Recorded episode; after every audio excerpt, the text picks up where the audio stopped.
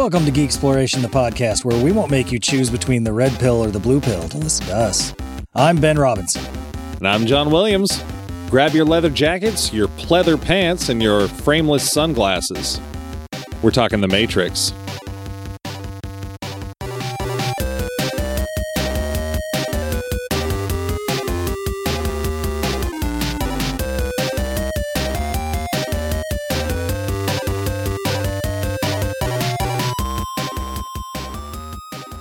All right, how you doing, Ben? I'm doing just peachy keen. Yeah, we're back in the booth um, after a week off because I wasn't feeling well last week. You son of a bitch. I know we had to push it off, and now we're a little bit behind.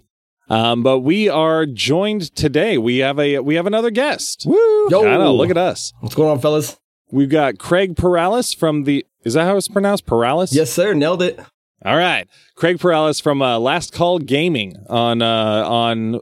Uh, where, where you at? I know I've listened to you on Apple Podcasts, and I know you have a YouTube show. Yeah. So the YouTube show is um is the channel is Last Call Productions, and then the biggest show we do on it is Last Call Gaming. So Last Call Gaming you can find on YouTube, Castbox, Spotify, iTunes, and then wherever else Castbox pumps it out at under Last Call Gaming.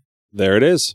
Sweet. Yeah, uh, we we've just got Craig. He you usually have your uh, your co-host Mandrew on there, correct? Yeah. Mandrew Montemare and I, you do it. Sometimes my brother jumps on and he he helps us out on the bigger episodes. Um, but since day one, it's been Andrew and I uh doing the show together. But today it looks like you just got me, Boyles. Woo! Nice, I like that, and I and I, I liked that Mandrew too. I've got a, my brother-in-law's name is uh, is Andrew, and I call him Mandrew. Oh, nice, nice. Felt very very at home.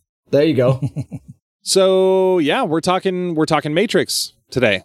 Yeah. The trilogy, the uh, animated show, the video game, the phenomenon, the Matrix. Yeah, it was a big one. Yeah, It uh did some stuff. nice. Oh, Yeah, like I was telling you guys, I watched it all in, in one day, so that was a lot of Matrix. That was Matrix Overload. The Matrix Overloaded. That is a lot. yeah. I wonder if that'll be the title for the fourth one there. Yeah, there you go. Actually, you know, I wouldn't be surprised if if, if only it started with a with an R because it seems like they've got a thing for R's at least uh, with the sequels. yeah, what would you Rover guess? loaded. Rover loaded. Remaxed, rewatched. Revisited, maybe. See, I feel like there was something called Matrix Revisited. Whether that was Like uh, a documentary or something, maybe. yeah, I don't know. Maybe it was a comic book. I feel like there was a comic book, and I didn't do enough research to find that out for sure. The Matrix redundancy. um, yeah, I watched one a day for three days. That's probably Which how is I a should have little done bit it. It was a little bit better paced for sure. I can imagine watching the three of them in one day would be very, very difficult. Angelina and I went and watched the uh, the the first one one night, the second one a couple nights later, and I I decided, even though I had plenty of time, I decided early on that I wasn't going to watch the third one because I'm not sure I've ever finished it. so I kind of I kind of like I, I saw all sorts of videos that were saying like you know the ending of the Matrix three or uh, Matrix uh, re- re- re- rev- revolutions, yeah. Revolutions. um explained. So i was like oh shit if i don't know what it is then it might be more fun to come in here cold and have you guys explain it to me so i have as far as i remember i have not actually finished the third matrix and i kept it that way even though i i had a lot of time I bet you saw it. I don't see how you didn't get around to seeing it. At some maybe point maybe i was drunk maybe i was high maybe i was bored so you never watched the final, you never saw the final rain fight? the what fight The rain fight between him and Smith? That's the end Yeah. of number three. oh shit is that oh that's in a city isn't it Yeah, totally. Yeah, that's when he, Okay, yeah, that's so- when they do the Superman kind of flying fight battle that's fucking dope. We can yeah, yeah, they're this show, flying in the air and they pa- they bash into each other and the, the all the water comes out in like a big bubble because they hit each other so hard and shit. Yeah, yeah, okay. that kind of sounds familiar Yeah, it's got the weird uh, boss baby robot king at the end. that does not sound familiar That's a terrible description. Yeah, it has to use the squiddies to like make a some sort of human face so we can get the concept that it's actually talking. yeah. Okay, I don't remember that. That that makes me feel a lot better about my decision. After the rain fight, you you probably didn't need to watch the rest of it, really. well, I wonder how much of that is is going to be important going forward. But um, so the Matrix was a uh, a movie that came out in 1999, and it was it was some big shit. Um, how old are you, Craig? If you don't mind me asking, if that's not too personal. 32. Okay, so we've got a few years on you. I, I believe number one came out when I was in sixth grade. Because I remember there was this kid in my class. He would wear, and I didn't see it in theaters. He would wear these shades with no with no uh, rim, and he'd go, "Look, I'm Morpheus." I'm like, "Who the fuck is Morpheus?" I, don't, I, don't, know, I don't know what it is you're doing, but then, now, in, so that's why it stands out that it would have been like sixth grade, I think. So somewhere around there, six to eight. Oh man, I imagine that kid got picked on. No, e- even though that was a super popular movie, I don't think that was something you could do. I don't think there's any place in high school where you could go around dressing like anyone from the Matrix and uh, and anybody but you think you're cool. Although I always wanted to a duster like that, but it just wasn't in the cards. I have also always wanted a duster like that. I don't think I'd look cool in it, but I fucking want one. I, I was actually like the the fucking there's like a feed store up the street from my house, and they had a fucking like cool ass fucking canvas cowboy duster for like 150 bucks, and I was like, man. Well, where, you, where are you guys that. at? Where are you guys located at exactly? Because it's in California, right? Yeah, yeah, we're in like uh, I'm, I'm like halfway between Sacramento and Tahoe. Okay. Yeah, we're we're Northern California basically the Central Valley, but heading up towards the, the, mountains. Yeah, the very northern foothills of it. Oh yeah, because yeah. I'm I'm here in Bullhead City by Nevada, and it gets like 120 degrees when it's summer. So a, a, a, duster would kill you out here. It was in winter when they were selling it, but like as far as like being out in the rain, like it's a great fucking rain jacket. Oh, definitely. Yeah, but unless you're in the Old West, The Matrix, or Always Sunny in Philadelphia, you cannot wear a duster. I wouldn't look cool enough, that's no. for sure. But uh, I'd feel cool on the inside. Exactly. You, you would think you were way cooler than you actually looked. Like, I don't think I'd leave the property in it. Yeah, add in those sunglasses. Oh, you're styling. Um, so I, I, I mean, should we just jump right into Matrix fashion, or did we already just yeah. cover Matrix no, fashion? I, I think we should. Uh, the the one thing I noticed look at, at the second movie when they like first have like their meetup with everybody. You know, when they they Morpheus is late. Yeah, right in the beginning. Too cool for fucking school. Yeah, and he shows up and he's late. Like I thought about it, like, wait, hold on. Like they went through in the first one and we're like, hey, yeah, so you come into the Matrix, you can look like whatever you want, and this is the style that everybody chose. Yeah, exactly. everybody. That was the look. Yeah, no one looks like the Iron Giant because it would be cool, or fucking no one's got like a fucking uh, you know Gundam suit or something. Yeah, that, that might stand this. out a little bit. well, like what they're wearing doesn't. yeah, true story. yeah, they look like people that don't belong there.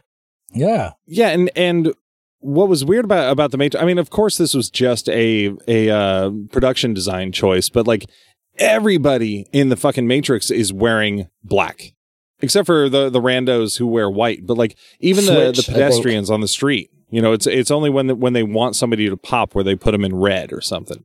Yeah, it's just like yeah, kind of like an anime when the, like the main protagonists and stuff like that usually have like a, a, a crazy hairstyle, so they kind of stand out from the rest. It kind of just because the Matrix is heavily influenced by anime, so it's just kind of a way to go. Oh, these Absolutely. are our characters compared to the rest. You know, they they pop essentially. Yeah. Absolutely, I tried to get my daughter to watch it with me because she's like fucking anime obsessed. She loves anime. That's like the only thing she's really interested in. And uh, I was like, you should watch this. I think you'd like it. And she's just like, no. Pass. That. Sounds like your daughter. like, I think you would like this. I watched it with my son and fucking, he loved it, especially the first Matrix. He was fucking into it. Like, it had like cool fights. And uh, I think it was, this was like the first time that I found like, that I remember seeing like gun fu, where people are like doing like a fight scenes with guns. Yeah, yeah. There were there were movies that were out there that that mixed the old kung fu aesthetics with American storytelling. But th- but this was this was the first one that made such a big splash, like popularized it. Yeah, yeah, to the general audience. You know, where all of a sudden like these moves, and I mean, I I don't want to take anything away from the Matrix. Like th- there are a few moments where it's just sort of like you know really choppy and robotic and and clearly rehearsed. Like I mean, it's all clearly rehearsed, but some of that shit is really good in my opinion. I mean, I'm I'm I'm no I'm no kung fu movie expert, but I feel like a lot of that shit looked really good. Like they took it seriously and they did a quality job with it. So it's not just laughable. Yeah, I remember one of one of the notes I have is that the the from the first Matrix, the fights look slow. Like they don't look they're not like super fucking like Jackie Chan fast or anything. It's like, you know, there's like block punch. You know, it, it did seem a bit more choreographed. Like mm-hmm. it was still mm-hmm. cool, but it didn't it seemed slow by modern standards after watching shit like John Wick or anything. Oh yeah, definitely. Where Yeah, where it's just a lot more frenetic than than this was. But I mean, I don't think it's just kind of the time. I think. Well, and that also goes into the to the shooting style because Yeah, in- especially in the first Matrix, you know, they the they they use a lot of um a lot of one shots, you know, where where like it is choreographed because you're watching them do it all in one take or at least a huge chunk in one take where with John Wick, you know, they they the modern action movie has has learned to use like super quick cuts, which eh, it's kind of a cheat, but it it still looks cool at least in John Wick. But some other flicks, I don't know, they don't pull it off quite as well. But I enjoyed it, like especially in in like the uh the Morpheus uh Neo uh, Training room? practice fight.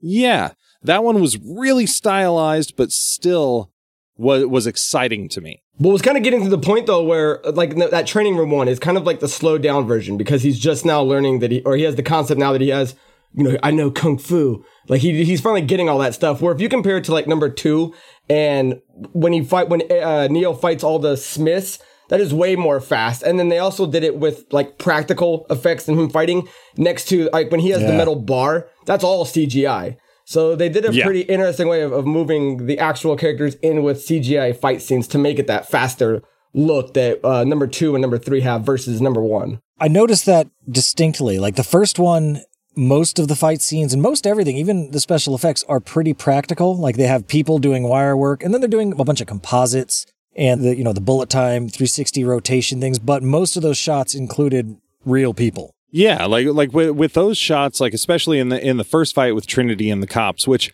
I fucking love that the that the movie opens up with you know just you you learn how dangerous she is when the, when the agents show up. You don't know who anybody is, but but he's just like your men are already dead. Yeah, like so "Oh, I fucking love that line. Goes into goes into Trinity whooping ass, and uh, she does that that little like jumping crane, Crane thing. kick? Yeah, and, and does the circle. But I, I, I, I feel like fuck, I should have done more research. But I think they they had a rig that had like shit tons of cameras like in a circle. So they could shoot that all simultaneously and they could rotate as they needed to without having to resort to CGI. Like it was uh it was something like like a Star Wars or a Superman where they had an effect they wanted to achieve, but they had to build the means to create it. You know, I, it could have been used in a previous movie, and I just don't know about it. Um, if anybody knows of one and you want to tell me I'm wrong and I'm an asshole, email us at email at geeksplorationpodcast.com. I think Blade had something similar to that in it. The first Blade movie. Was Blade before this? I this? think it was. Yeah, I think it was '98. Oh, shit. But it was. I don't think it was nearly as sophisticated. Oh, they had trench coats too. They, they did. Yeah, I, I, I, now we know where they ripped it off from. Oh, man. I take my praise back. um, well, but then the second movie, like they started leaning heavier on CGI because, like, you can tell, like the beginning of the Neo versus Smiths fight. There's a lot more practical stuff going on, and then once it starts getting heavy, like, okay, yeah, these are this is all CGI. yeah, when he starts running around, kicking all of them, running on that. I mean, pause Yeah. that and take a good look at it. I mean, it is it is so just CGI. Yeah, the textures are off. But for what 2003 was it 2003? I, I feel like yeah. it was far uh, farther along. That. Oh, was it only that long? Yeah, cool because they shot him. They shot two and three back to back, so I think they both came out Yeah. early 2003 and late 2003. Yeah. Oh shit! For some reason, I thought there was like ten years between them. no, I I, don't think there's anywhere near. oh that yeah, there's no way the Matrix sequels came out after like fucking Dark Knight and fucking Superman Returns and shit. If they did, they would have looked bad. Yeah. well, yeah, it's obvious. It, it, like you can see the CGI now, but I mean, for 2003, it looks pretty fucking. I still good. think it holds up. It's just you can tell it's dated. Yeah, Yeah, it's it's one of those things where I was watching the movie and uh I mean, spoiler alert, I fucking love the second Matrix. I Hey, love it you. to death. So do I. as as I alluded to uh, earlier, it's it's very much a Back to the Future thing. Like I understand how the first one was more important and was better, all in all. Like, eh, but just like Back to the Future, I like the second one the most. I love the action, I love the effects, and that Smith fight is possibly my favorite fight in the entire series. And some of the best dialogue. Yeah, the the Yeah. CGI does not bother me one bit. I, I still go back to the first time I watched it and I was so fucking excited to see all of those Smiths and to see him fucking wrecking shop. And then in the end, when he fucking takes off and flies in the air and does that Superman pose up in the sky, ooh, Dude, I'm getting chills just thinking about it. Well, it's weird because number one is number one is a, is a is a standalone movie. You don't need to watch two Yeah. or three to appreciate it. Where I like you, I like number two better, but you can't watch number two without knowing the concept of what number one was. absolutely. Well, yeah, because you got this guy that's like super fucking powered. Yeah, it's got, it's got a real bad Messiah complex. Yeah, they they, they they almost left number one with him being too powered. Like, in fact, each one of them, like the first one, he ends the first one being like, "I'm about to fucking wreck shop and kill all these motherfuckers," Yeah, he's he's beast. and then they have to like present him with a new challenge that that's commensurate with his new power, and they kind of do that. And then at the end of the second one, like now his powers extend to the real world, and so now they have to manufacture another threat that that can uh or kind of keep that threat going to to kind of escalate things. Well, is it really the real world? Isn't the isn't the the Zion quote unquote a matrix within itself? Because at the end, when he, or in number two, when he's talking to the architect, he's like, "We've done this already five times, six times. You're you're you're gonna pick the other door. You're gonna choose twenty three, you know, men and women or whatever, and you're gonna restart Zion." So is it really essentially the real world, or is it all just a matrix within a matrix? That's See, what kind of fucked me a- up. I was just like, "Wait, is this is it actually a real world?" That's a big theory that I saw a YouTube video on that that explains why you know that why Zion should exist. Because if the Matrix was smart, they would actually make people think that they could get out when they actually can't. Like that's the best way to keep them complacent and keep them working towards something, you know, and not Yeah. question anything because they think they're already out of there. Just sideline the folks that are causing trouble. Yeah. Yeah, because the reason he was able to use that power and stop the squids in, in the real world was because he was getting what closer to like the the robot city or something like that. So that's why he was still connected and could use that. It's that number two is when shit starts getting weird in, in terms Yeah. of what is actually fact and what is actually fiction or you know matrix centric. And it's just that's when shit starts going like, uh oh, now I really got to pay attention because it's nuts. Yeah, that that seems like like for the sequels, they I mean, I I came up with a with a Back to the Future analogy just because of how I felt about number 2, but the more I think about it, the more we talk, the more apt it is. Like at, the, at the end of the first movie, like him flying away was their their fucking was Back to the Future's like roads where we're going, we don't need roads moment where they they had it flies away. no intention of, of it of it going anywhere. It was just a fun stinger. And and then all of a sudden they have to come back and they need writers to create a story that that facilitates two more movies to be filmed simultaneously. And uh and I, I mean personally I having not seen or not remembering at least how the third one finishes, I I still I still like what they did. Yeah, because they had to do something. they had to do something, and what else can you do in a in a movie that's based on living in a computer program, uh, a simulator, as it were? Yeah, and ending it with your main character being God. As the series went on for me, it just kind of raised more and more questions. And uh, like my general thought on the the the third one was, you guys are taking yourself way too seriously to have this many plot holes. like if, you're going to take yourself this seriously, that's cool and all, but you need to kind of fill in the gaps here a little bit better. but no, I agree. The second one was fucking bad. Like uh, the whole getting the keymaker guy away from the Merovingian scene where they're fucking fighting on top of freaking semi trucks. That whole thing was badass. That fucking cool. fucking freeway, man. yeah. That that scene is so intense. I will never ever in my life get tired of watching that scene. And apparently, I, I mean, I remember hearing years ago in filming that they only had like a teeny tiny little stretch of freeway built for that, but they Oh, just had to keep shooting up and down it. And um, It but- all kind of looks the same, so that makes sense. yeah. well, and, and that was a that was a brilliant part of the uh, the production design on that thing is that that they've got this mega city that is nondescript. It is not any city. It's not L.A. It's not New York. It's not Chicago. It's just a giant city, and I love that they kept it that way. So you don't actually have to tie yourselves to any to any reality of a city. It's just a giant city, and you accept that. It's almost like there's only one city in the entire world. Because, like, I noticed when Neo, I think, was flying away from like the mountaintop thing, Yeah, and it was like, "Where are they?" And he was like, "They're at like Washington and this." And he's like, "Okay." I'm like, He he did say like like like 400 miles south. Oh yeah, but that's still not not Yeah, but like in what city are they? Like, are they in Denver? Are they in New York City? Like, where the hell are they? Like, what do you mean? But I mean, maybe in the Matrix, they just like fucking plop everyone in like Metropolis and like that's it. yeah, something like like like another movie in that uh in that subgenre like Dark City where, you know, it's just a city. Yeah, and was- I thought it was really cool because they have the well, it's like the agents are chasing them as and then the two um what were the twins' names? What were the white twins that kind of can dissipate into like sand or whatever? yeah, that the was? ghosts. The I don't know. twins. Ghost yeah. guys. Yeah, I don't know. They were cool. They were really cool to watch. I wish we would have saw more of them in number three, but Yeah, the dreadlock ghosts. Yeah, because they yeah they made it out alive, right? Yeah. Well, if I remember right, the explosion happens and then they they kind of use Oh, that yeah, like power to fly where they don't the get they're not physical form, and then nothing nothing implied that they were that they died. Yeah. So I did think it was kind of cool that they were like you know like werewolves and ghosts and shit are like wayward programs. yeah, he keeps all of like the dysfunctional programs that he doesn't want to send back. He like keeps them as like his bodyguards or whatever. Yeah, like that was kind of neat. Yeah. And that that fucking shot with uh with Laurence Fishburne on the overpass, you know, pulling out his sword, there's the the SUV coming towards him. When he just does that quick little fucking roll and and hacks the tires and then shoots the tank. Holy Yeah, it was sick. shit. That was definitely Morpheus's coolest fucking scene. in Classic all Morpheus. Yes. Yeah, like showing why. Okay, this guy is a badass. Yeah. he's not just some sort of weird religious zealot. Yeah. He's also fucking bad. And and Trinity's motorcycle against traffic thing. Like I I won't lie, and I mean I'll I'll tell you.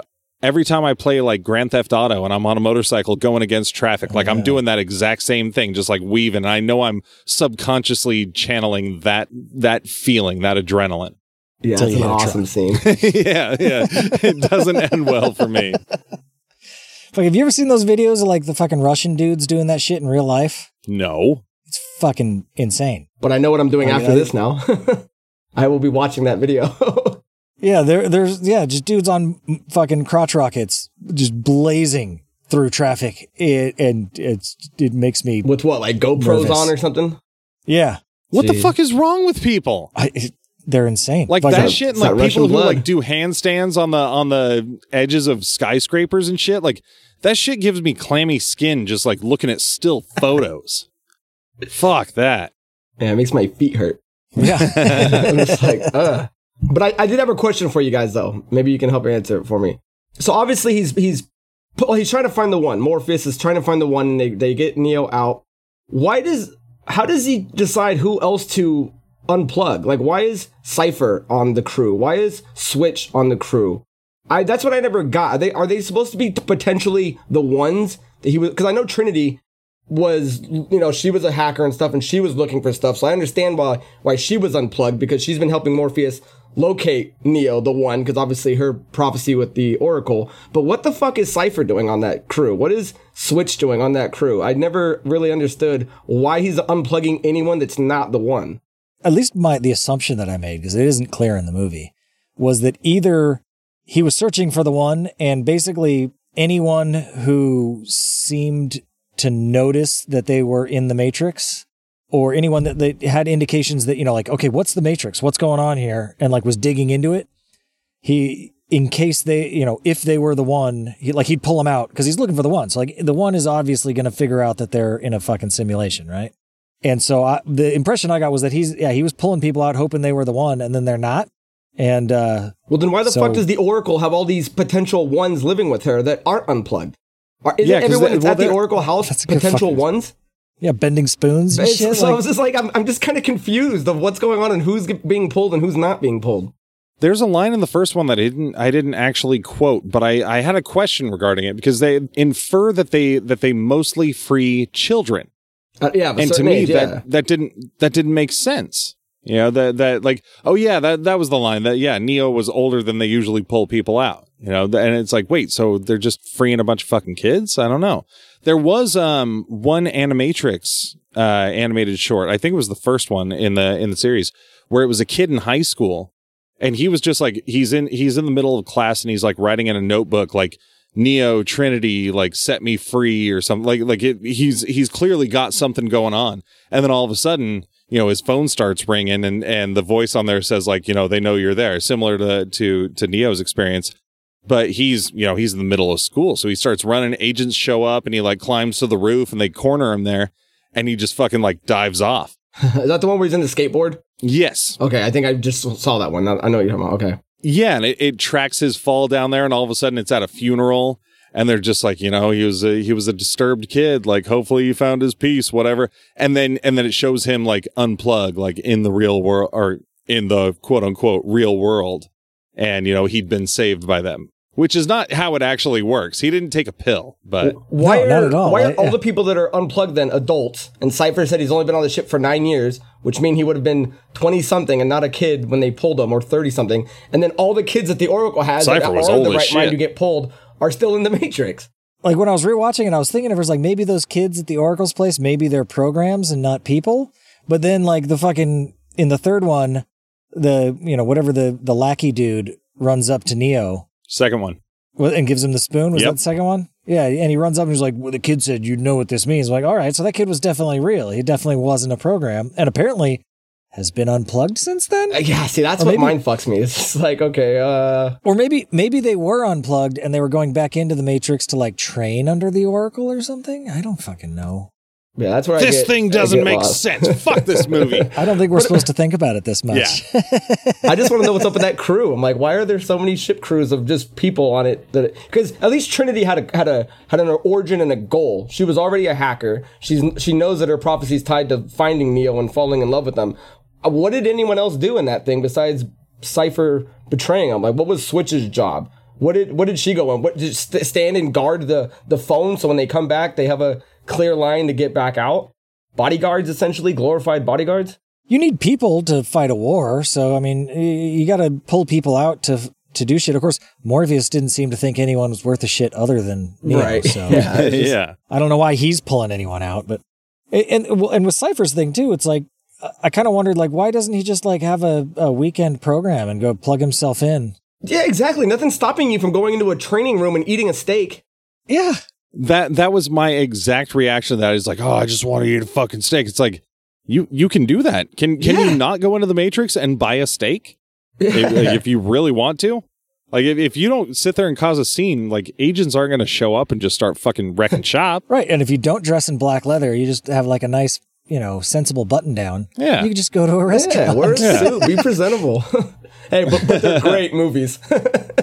You could dine and ditch. Who the fuck cares? You you could have a fucking get a credit card that's got unlimited funds on it. You could have a blast. Yeah. I don't. I don't know what he's complaining about. But You could ask for salt, and if the chef gets pissed, you could kung fu his ass and get the fuck out of there. oh, Matrix. So how were the games? You guys said you were diving into those.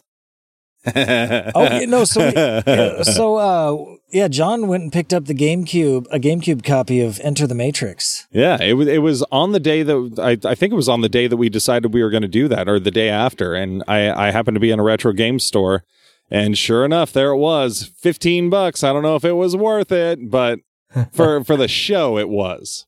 And I don't know if it would be better on like uh, PS2, maybe with a different controller, but uh I mean this was like the early days of 3D games. Yeah, that's what I, I remember so- playing on was the PS2 one.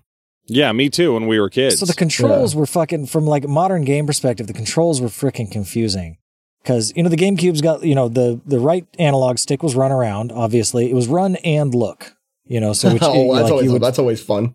yeah, and then if you wanted to look around in first person view, you could use the right analog, which kind of makes sense until you realize all it acts like like you you push it to one way and you go into first person, but then you have to control it with the left analog still. It was bad. Like you can't just Odd. control it with the right analog. It's like what what were you guys thinking? How did this make control scheme make sense? So it was, it was just I had a hard time getting used to it to play the game, but it was pretty rad kicking some ass doing some matrix moves. Like you could run up fucking walls and fucking Yeah. grab people's guns and fucking punch them in the face. I with do it. remember liking it. I haven't played it in a long time. Don't don't you get a pick if you want to play Ghost or uh, is it Niobe?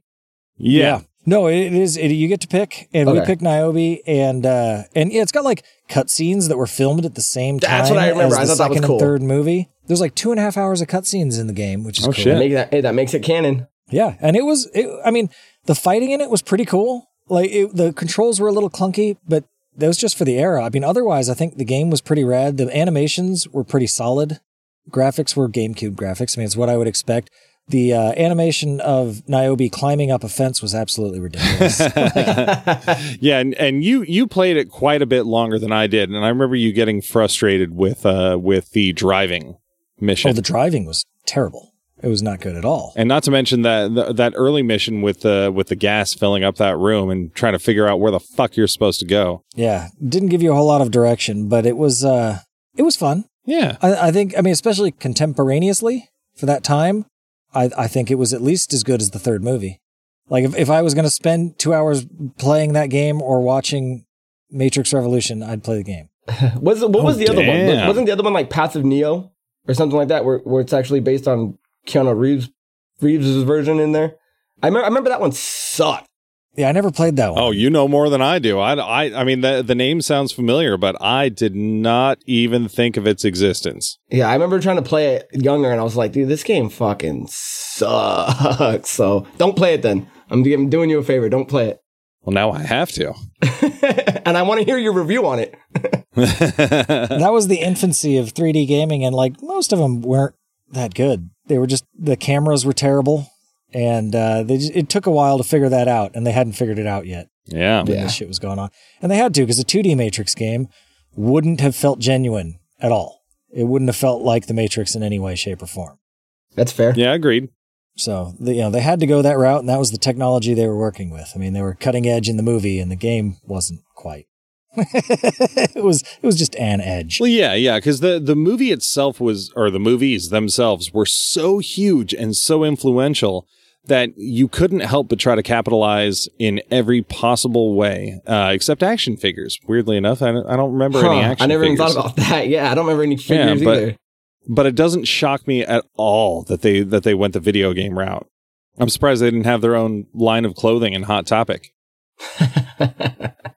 Yeah, no, sh- was Hot Topic? A th- it was totally a thing. Yeah, it was around. It was around when we were in high school. I mean, I think the stuff at Hot Topic wasn't far off from what was in the Matrix anyway. Yeah, may- maybe the uh, the production designer went to Hot Topic to uh, to get ideas. Well, I think yeah, when Matrix was coming out, it was kind of when Hot Topic was just starting out, and it was uh, one of these things that kind of I wouldn't say did it on its own, but it definitely made the shift of making like geek culture and nerd like things popular for the mainstream.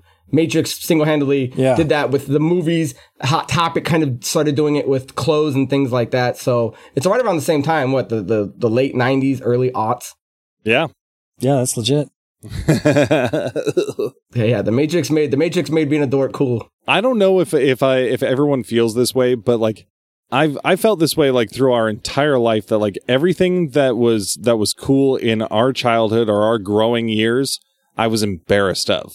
Like when we were little kids in the late eighties, early nineties. and Well, you know, just, just what was popular, like fucking R and B uh, when when we were kids in the early '90s. You know, I I thought was fucking trash. You got shit like fucking Kris Kross. What the fuck was Kris Kross? Like they they wear their fucking clothes backwards. what the fuck are people doing? You know, uh, fucking tying your shirt off to one side in the late '80s and fucking I don't know, man. Just into the into the Matrix with the fucking hot topic goth scene. Like I've always just been embarrassed of our generation. it, I, I think that's fairly universal. I mean, you laugh at people all the way down, but uh, Is it like did kids in the 70s think bell bottoms were stupid? not at the time, but maybe later. Like, Yeah. did, did, No, I thought it in the at the time. oh, so you're just too cool for school, man. No, I just I, I don't I don't fucking know. I never thought I was better than it, but I was just fucking embarrassed. It just looked it just seemed weird to me. We've got some pictures of us that, that we could definitely be embarrassed of. And and Shit that I thought was super cool, and I look like a fucking hobo. you know, I I I think even then like what we were into like I knew I wasn't cool, but Yeah. I did it anyway. Uh let's see. So what else came from the Matrix? Columbine? No. No, I, th- I think Columbine was before that because we were getting we were getting in trouble in high school. No, I don't think it was before 99. it. I think that's why the fashion design didn't catch on because didn't that kid go there with a trench coat and light Yeah, everybody yeah, it was a black up? trench I think coat. it's I think it was after Matrix. I I remember I remember. I, I thought I remembered like the news, like making a connection between Matrix and Columbine, though. Oh, that's true with the uh, with the the uh, the lobby scene. Yeah, they were inspired. Yeah, they were inspired by the Matrix or some shit, which So- was bullshit. If you were like, I'm a kid and I want to go kill a bunch of people, and you saw the Yeah, Matrix, same like, year, yeah, that's fucking 99. rad. I thought it was fucking rad too, but you know what? It I- didn't make me kill anybody. Oh, so Craig, you checked in. It was ninety nine. It's yeah, it was April twentieth, nineteen ninety nine. So if if the movie wasn't out by then, because I know it came out in ninety nine, there was definitely probably trailers playing of that look and that style. Wow, which is probably why it never caught on any more than it did. I remember uh, on- once Columbine happened. Of course, since we were we were part of the the Misfits and the Outcasts, we all got called into the principal's office. They were all watching us and shit. I mean, I'm I'm sure we knew a person or two who would wear a black trench coat, but that was outlawed. But for some reason, I thought it happened earlier on in our high school career. But that, yeah, that would have been our the the end of our senior year. yeah, Matrix came out March 31st. so Oh, it was like, shit. Oh wow, okay, yeah. So they were neck and neck right there. Yeah, so it was they inched it out by a little bit. well, that that's got that's some bad press, man. I think it did fine. Yeah, apparently. Well, no, it- it's it weird because didn't- yeah, when it when it came out, it was number one in the box office, and then it fell off for like four weeks, and then it came back at number one, and that's just that was just word of mouth for how good it was. Damn, that's wild. That doesn't happen often. No, no, no, it does not. Sounds like word of mouth and one mass murder. Imagine Yeah. people were like, "Whoa, yeah, these, yeah, let's not go see the Matrix until next week. Let's let this thing cool down." Yeah, and then everybody's like, "Wait, what? There's a cool fucking shootout scene that inspired a murder? We're in." or mass mass murder, several murder. I don't know. yeah, what was it? Shit show. So, if you guys would indulge me, we we all know that the first Matrix movie was was a standalone. They they you know they're searching for the one. So Neo, you know, you rearrange the letters a little bit. I'm sure it could have been uh, Eon, Eon. just the same, but yeah. Um, but you know they they find this guy Neo. He's the he's apparently the one, a messiah figure. He's gonna bring down the Matrix, who's a bunch of fucking uh, robots who have enslaved humanity and created biological batteries, which doesn't make sense. But I'm not I'm not here to to It's super Fight inefficient. about way that. to- the old copper Yeah. top. yeah Yeah. yeah exactly. I love that when she calls him Copper Top. You're like, what the fuck? He's not a redhead. ah. Um and uh fuck, where was I going with that? We were going to indulge you. Yes, that's right. You're so being indulged. continue to indulge me. Okay. Um, so in the end of the first one, Neo goes ahead and fucking proves he's the one, and he flies away. You got the second one where they they build up more on that, and it's like, oh shit, is he the one? I don't know. By the end of the movie, you've got this architect. Uh, convincing him that he is not the one, that he's just an, an abnormality in the program. He's the six. Yeah, and and this has happened before. It'll happen again. He doesn't fucking matter. They go in back into the real world, and he uses his powers, as we alluded to earlier. Now we're on to the third movie, guys. Make it make sense. Hold on, wait, wait. What, hold on. What you're forgetting though, or not adding, is you got to remember Smith somehow found a way to get from the Matrix into the real world via um, Bane. As, a, Yeah, as kind he of like his infect- host. he so that, I infected thought a that, dude- that, that changes what number three is. Now that you got a guy that's on the inside as a program in a human. I thought that was pretty cool. Okay. Well, yeah, because in the third one, Smith becomes the main villain. Like the Matrix isn't the main villain anymore. It's Smith because he's he's like replicating the shit out of Right, he's gonna, himself he's in gonna the erase Matrix, it. and he's in the real world trying to fuck shit up. And um, so basically, I guess you want a, like a plot synopsis of the Yes. third one.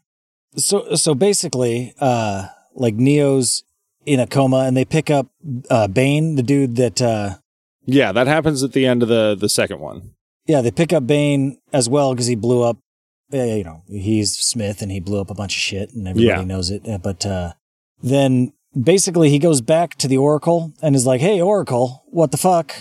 Because because I got the impression at the end of the second one that like the Oracle was in on it the whole time, like from talking to the the Oh, architect. interesting. where it's like, yeah, this is the way it always is. And so like, it was like, okay, so is that just another program guiding him to the, get to that point make sure, hey, you need to do all this shit and you need to end up in that room with the fucking architect so that he can give his little speech and we can reset everything. Oh, I, I think she, I think she knows that eventually, eventually there will be a one that beats that breaks the system, and this that current version Yeah. is is the one we're watching. We're watching Neo actually finally not reset the Matrix how it's been done before, but actually enter this age of peace that are between the architect and the Oracle. So, uh, yeah, she was kind of just in on it the whole time, right? Morpheus kind of gets skeptical at the end of number two and the number three, saying like everything I believed in was essentially a lie. Yeah, because she knew all this shit. Yeah, She could have told them all of it, and she did not. And so that was kind of kind of whack. And also, they changed actresses in the third movie, and I don't know if they just if the other one Uh, died. no, or she died. Yeah, her. she passed away. They actually they uh I'm pretty sure they changed in every movie. I think after the first one, she died. I know. I think the one in the second one looks a lot like her, but I'm pretty sure it's a different lady. Somebody with working internet can look it up. Yeah, I remember hearing that Gloria years Foster ago. is in Matrix one and two as the Oracle, Oh. and then oh, yes, then oh, weird. there's a new there's a new lady in number three. She must have died like mid production because they filmed two and three at the same time. Yeah, for some yeah, because I, I thought I had heard that they that that the first one had died after the first one, so they just decided to make her a different one in every single one. Oh, interesting. Well, because number two, she's only got the park bench scene, where number three, Yeah. she's got about four or five more scenes than she normally would have. So that's Oh, that may shit. have been it. Yeah, when when I was watching the second one, I remember looking at her and being like, "Well, I know it's a different actress, but she sure looks Michelle similar." Okay, uh Smith is causing all kinds of shit. And basically the you know, uh fucking Zion is like imminently going to get attacked. And and a lot of the movie is dealing with Zion getting attacked. And then Zion does get attacked and they crawl into giant machine gun mech suits that make no sense. yeah, with no body protection. No body protection at all. Like, why would you not protect the operator? This, this, like a forklift has more protection than this thing does. You're fighting things, and you know a piece of shrapnel could kill you for fuck's sake. A, a stray shell from somebody else's machine So gun could like- take your fucking head off. like the suit at the end of Aliens. Kinda, yeah. It's a lot like that actually. And uh, I like just put a screen over it. Something, yeah. Something, That's man. that's what bugged me. I'm like, well, this this this makes no sense. Uh, give me an because all it has to do, yeah, something all it has to do is just run into your chest and you're dead. I don't know how. Ma- I think his name was Myfoon or Mafoon. I don't know how he lasted that long. Because he was No, gangster. yeah. He was tearing everybody up. And at the end, he got shredded. And I'm like, oh, so if you just had a fucking protection over his body, maybe your guys be wouldn't fine. have got ripped apart. And you got to reload him with fucking wheelbarrows. Like, who, whose plan was this? This is a terrible plan. Yeah, they're just But, running uh, out there. But yeah, basically they're drilling into Zion and they're gonna fuck that shit up. And Neo goes off and says he, you know, like I'm gonna do my, you know, I, I know what I need to do because he's the one. And they end up going to the robot city. Um, and he After Bane blinds like- them. Yeah, yeah, yeah. Bane, but Bane gets on their ship. You know, Smith, Smith Oh, I- man gets on their ship and they it fucking fries his eyeballs. I do remember him being blind. And then they're flying in there and he's just like blowing the fuck up out of like thousands of missiles and and uh those uh what are the hunter killer things they call The them? What squiddies. Sentinels. Yeah, the Sentinels. He's just fucking wrecking them by holding his hand out blind. And uh I guess he can do that now? Why Yeah, not? can he start seeing them? Yeah. Oh yeah, he can like see the matrixy version of Yeah, them. like like a daredevil vision. Yeah. And uh and then and then they crash into like uh, apparently the main robot building. I don't know, some robot building and and, Skynet. and Trinity spends about 15 minutes dying. Yeah, though she had like- like seven bars in her body, and she that was a slow death. It went on for so long. Uh and then he goes up and uh like the the Matrix is like a boss or something. I don't know, big spike ball with like a like a proto human face thing on it. Comes up and's like, "Yo, what the fuck?" And he's like, "Hey, I'm want me to handle this Agent Smith problem for you?" And it's like, uh, "I don't know." And he's like, "Tell you what, I'll go in there. I'll I'll handle this chump, and uh, we'll have peace then." And it's like, okay, and it jacks him into the Matrix, and then he has the rain fight and beats the That's got to be the Agent best Smith. connection to the Matrix though you can get. A hard line Yeah, straight yeah, out of Robot no City. lag. He was, he was all juiced up. man. Yeah, he was running. Yeah. He was running crispy. But the other thing is, um, so because they do do a nice scene when they go see the Frenchman, how the Frenchman wants the Oracle eyes so he can see kind of Oh, yes, yeah. things, and they they make that statement and says that it- you can't forcefully take it; it has to be willingly given. So when Agent Smith goes to the Oracle and takes it, that's why at the end when he fights in the rain, he fights just one on one because the false prophecy that he's seeing is that he doesn't he's overconfident. And he doesn't need all the other ones to beat him. And that's why at the end when they fight and he he kind of says the weird I, I forget what the quote was but the oracle said to neo earlier he that's when you kind of notice that he sees fear for the first time. He's like get away from me. And then once the once he actually eventually dies it's the oracle laying there. And so she was kind of putting Yeah. that false vision into his head because it just seems sincere that she actually wants humanity to be well well Free? connected in some way, not not you know Yeah. mistreated and abused. So Something like that. Yeah, that's right. And then, so then he beats Smith and like gets uh like led away on like a glowing matrixy. yeah, what the fuck was that? thing? Like I don't know what the fuck was going on. So Like- is he dead? Uh, maybe he's unconscious. Um, the thing I didn't understand is like, so the Matrix wants to get rid of these like people that have been causing them trouble. And he comes in, he's like, "Hey, we want peace," and then he collapses, and they're like, "Why don't you just cut him in half? Nobody knows you made a pact with this guy. Uh, Like, is the ma- is the Matrix computer like honorable? Well, yeah, because remember, even at the end, the architect says he's like, "Do I have your word?" And he goes, "What do you think I am, a human?" That's so true. he he, yeah. he he does a comment where it's just like, "I'll honor it," but it's you know eventually it's coming. It's something's gonna re-spark it, which I'm assuming the concept of Matrix Matrix Four is gonna be. Which you know I haven't really read anything about that. I know only one of the Wachowskis are directing it. I don't think it's both of them. Oh no I think kidding. I think it's just Lana. Yeah, I think it's just one. Yeah, one of the two. So, which if nobody knows this, watching it is directed by the Wachowskis. So Yeah, the the um the yeah, then brothers now sisters. correct. Um, the which confused me at first because I was like, it's like I looked at Matrix Four and it's like directed by the Wa- the the you know the Wachowski sisters, and I was like, wait, what? Really? Because I hadn't heard anything about it at all. And I was like, I, I could have sworn it was brothers, and it was. It, it- Yeah, I it think they changed their Yeah, it was- from the Wachowski because it used to be the Wachowski brothers, and now it's just Wachowskis or however you want to pronounce it. Yeah, the first one. The fir- at first, it was the Wachowski brothers, and then it, and then it was just the Wachowskis because I believe one of them had transitioned when they made the sequels. And and you know by the time this new one's coming out, then they they have both transitioned. But uh, one of the questions that I was left with at the end of the third one, because they're talking about it, and they're like, you know, so like, what are we going to do? And she says something about like, well, we'll let everyone know what's going on, and who wants to stay can stay, and who doesn't can leave. And it's like, how the fuck are you going to do that? Are you just going to like have like an announcement, like, all right, everybody, you're all living in a simulation. Who wants out? Like, Yeah, who the fuck would even want to leave? Oh, I get to go back to this shitty other world with nothing in it. yeah, what a fucking shit show that would be. And then what are you going to do? Like, okay, you just unjacked, you know, let's say 10 million people. You don't have the resources to fucking handle these people. They're just going to starve to death. This is fucking, which maybe that's the fucking Matrix, Matrix's plan is, you know, like, all right, sure. You want freedom? Have your freedom and poverty, you chumps. You'll come crying back to us.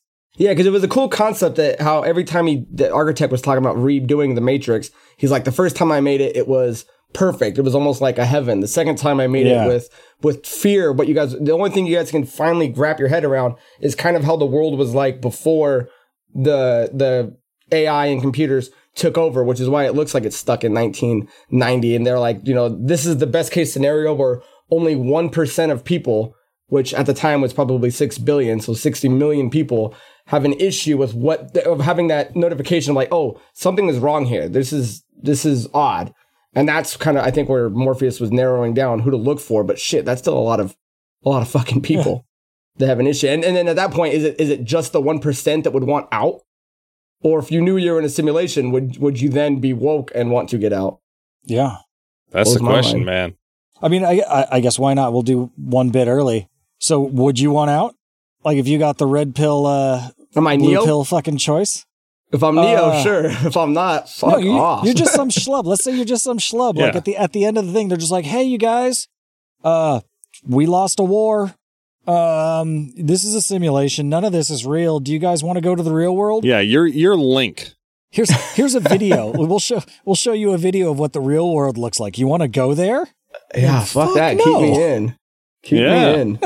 No, Unless you I- have I'm nothing like, going well- on in your life, then maybe. but Well, now, even yes. then, I'd be like, "Yo, who do I have to talk to to get an upgrade? This shit ain't real. My life could be better." Yeah. yeah, I mean, exactly. Cypher's sitting there. He's like, "Wait, do they have stake in the real world? Because that that's a really really big deal for me. That that's a selling point." Can't you just make us all like, eh, like I, I won't reject the Matrix. You can make things perfect. It'll be fine. Yeah. Can we all be Neos, please? I mean, I mean, Yeah. I mean, like, you know what? I will work a nine to five shitty fucking job. Just let me fly. Just let me fly. Yeah. Yeah, keep me in. Unless I'm Neo. Yeah, I, I think I would have a really hard time. Like, even if it wasn't the end of, of Matrix Three, you know, if if I was put in the in the Neo position where it was just like, this feels off, everything is tinted green, and it's strange, and these motherfuckers just somehow physically implanted a bug in me, even though I'm a virtual program.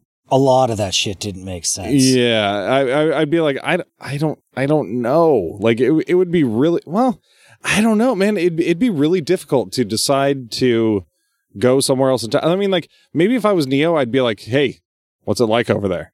Like if I knew that it would that it was going to be like months of fucking physical therapy because I've never used my muscles and I'd have to eat fucking gruel and and live on a dirty fucking spaceship forever or or, or go to weird sweaty cave orgies. Yeah, Everyone's well, like well, that, that's what's, that's yeah, what the sli- fuck was that six minute scene about? That was way too long. I watched this shit with my son, and uh, he watched all three of them with me. And like that scene, he was just like, he looked at me, and was just like, "What is going on? This is this isn't the Matrix. This is terrible." Because it's like right at the beginning too. Oh yeah, I mean, that's like right within away. like the first like half hour of the movie where you know they haven't even been, they've barely been in the Matrix, and like it's all politics of of Zion, and then this weird orgy rave. Yeah. that's just like and he was just like what is this? And then when we were watching the third one and there was that party that they bust into the the merovingians party all yeah, all gothic and gimpy. yeah they're all bondaged up and shit Yeah. Oh no shit. like as soon as he saw that he was like not again Yeah, that was rough. That's like your son's equivalent of like, is this a kissing book? yeah it, it absolutely was is this a rave orgy book or is this another rave orgy movie Although you know, at the, at the same time, like like looking at it through different eyes, like, hey, at Zion, you everyone just has weird, sweaty rave orgies. I mean, Yeah. maybe that's not well, it's so weird because they still they have all this futuristic tech, but they, but they still act like tribal and religious by nature. So I was like, I don't get I don't get the crossover. Either you're a military based uh, Zion or you're being led by this like council of of knowledgeable people. It's like so I don't where's I don't, I don't get the the balance in it. Why is it why is it both and not one or the other? Yeah, why can you not make showers, but you can make spaceships? Essentially, Yeah, yeah, mech suits. And yeah, fucking A, ships. and nobody wears shoes like that whole party everyone's super barefoot so it's like your options are shoes or boots with a lot of buckles there's, there's, Yeah. no, there's, there's no slippers in Zion. and everything is is sweat sweats material. You're wearing sweatpants and sweatshirts, and no elastic on any of the the sleeves or collars. and then, and then you go straight over to the other side when you're in the Matrix and you wear nothing but leather. Yeah. That's Yeah, weird. it's it's, it's it's odd. I can only imagine how sweaty and smelly the set was. While they're filming this thing. Yeah. There's Well, that's not all a real lot of people. breathable clothing here. No, there's no CGI in that scene. Carrie Ann Moss probably had just as much of an issue with her wardrobe as like Michael Keaton did with his bat suit. Yeah, that pleather suit, that thing looks miserable. Yeah, that was some sticky tight vinyl, man. Uh-uh. Yeah, it's like right out of like Underworld. Yeah, no shit. All black suit. There's there's something that came out of that or out of uh, out of out of the Matrix world. Holy shit. Oh, also, one thing about Matrix, uh, it was the second one, right? Right before the orgy party? Like, are they not allowed to fuck on the ship? Because, like, they get off the ship and they're like, oh, right, now we gotta fuck now. Like, they're like hot and heavy, and it's like, you guys have been spending, like, all of your free time together. yeah, they wake up and they wake up in bed together. Like, why are you now super excited to, like, oh, great, we can have sex now? Like, why didn't you just do that on the ship? Was there a good wide shot in the ship? Like maybe there's multiple bunks in there, or maybe there's really lousy sound insulation. Even that, you know what they could do? Go fuck in the training room. Yeah, they can go into the Matrix and have like the most romantic, amazing sex, like with whatever toys, whatever kind of shit they want. You know, they could shower in the Matrix first and not smell like uh, fucking sweaty Zion balls. you know, like, like if you could go into like super virtual reality where you could have whatever you want whenever you wanted, why would even having sex in the real world be interesting? Yeah, exactly. Oh shit. Keep me plugged in. Tell you what, double me, triple her. Let's have some fun. Yeah, unplug me. Let me learn every fucking thing that I can, and then plug me back in. Oh jeez. Yeah. Yeah. he's like, oh no, fuck foo. yeah. like doing the doing those wild crane jumps and like meeting in midair, does a little circular thing around you as you fucking dock in. Yeah. I mean, Like it just seems it seemed weird that they were like so intent, like, oh my god, we can do this now. We're free. It was like you guys could have done this the entire time. I don't I don't I don't get what the the tension here is. Right. Fucking Neo. You know what's funny? Like like the the the topic of the Matrix, it seems pretty straightforward. Like, okay, let's come in, let's talk about a couple movies, let's talk about cool fights, let's talk about the special effects and the the techno music. But then you get into it and it's like, we could just fucking talk about this thing Oh, for hours. Yes, and and all of its fucking different weird facets. Like it wasn't until I went back to watch the uh, at least two of the three movies where I just realized how much there is to talk about. Like I've got I've got a list of fucking questions. It's it's almost like it needs its own bonus episode or something. To just and, and each down one of I'm these down for part questions would be yeah. I mean, it would need like like 15 minutes of discussion on their own. Like uh, we'd have to do like a, a 27 part Matrix series, but um, so but I don't want to do that by the no way. no no no we we couldn't even get through like a, a sixth part of video games. Yeah. Um, but I think I mean I hope at least that that fans of the Matrix series have have been with us so far. I mean, I'm sure people are screaming like, "Why don't you fucking talk about this? Like you talked about this fight. Why aren't you talking about this fucking fight?" And it's like, I'm I apologize in advance. Ooh. I will say this though. You know a movie's good when someone tries to imitate something after it. Like how everyone was doing like the Heath Ledger Joker voice. Um, right? That was it was awesome. Matrix, but people pulled away was everybody tried doing the fucking backwards bullet dodge. Um, and then everybody, I don't know, one person that didn't say Mr. Anderson. Like he was Yeah, fucking absolutely. Wrecked. I love him as Agent Smith. And when he, when Oh, yeah. right before Neo fights all the Smiths in number two, I love that conversation he has about, and without purpose, you know, I, I, we were going to take from Yep. you what you took from us. Purpose. Like, It is purpose he can that chew defines dialogue us. with the best of them. Yeah. Purpose Yeah. that binds us. Purpose that finds Mm-hmm. us. Yeah. I love that piece of dialogue. I, I had a hard time buying him in Lord of the Rings because all I saw was Agent Smith. Did Bane not do a decent job imitating Agent Smith in the human world? Like, even, like when Bane, he he's oh, talking yeah. like Agent Smith, and I when, when I was rewatching, I'm like, oh yeah, I forget that's just that's Agent Smith's mannerisms, and this guy's doing a pretty good job of imitating that. I thought that was pretty cool. yeah, he did. Yeah, I even thought when I when I saw the guy, like for a split second, I was like, "Wait, is that Hugo Weaving? That they just gave him a beard and is weird?" But like, like I I feel like they did pick somebody who didn't look entirely unlike Yeah. him for that reason, but he was a talented actor. Well, he did. A, Yeah. He did. He did do a great job when when they're fighting and like Neo's like still not getting who he is. It was like, how are you not getting who he is, dude? This guy like sound like Who the he's- fuck calls you he's- Mr. He's killing the impression here, man. Yeah, he, like this is really obvious who this guy is. Everybody knows. How have you not figured it out? Yeah, I thought that was pretty cool. I'm just trying to think of other fight scenes that stand out. I like when he fights Seraph and they do the whole fight on the fucking bench on the table. Oh yeah, that was Yeah, yeah, that was very reminiscent of the training scene with Morpheus. It, it was Yeah. just it was a lot quicker, and uh, I I really enjoyed that. you know the fight scenes that didn't stand out. A lot of the ones in the third movie.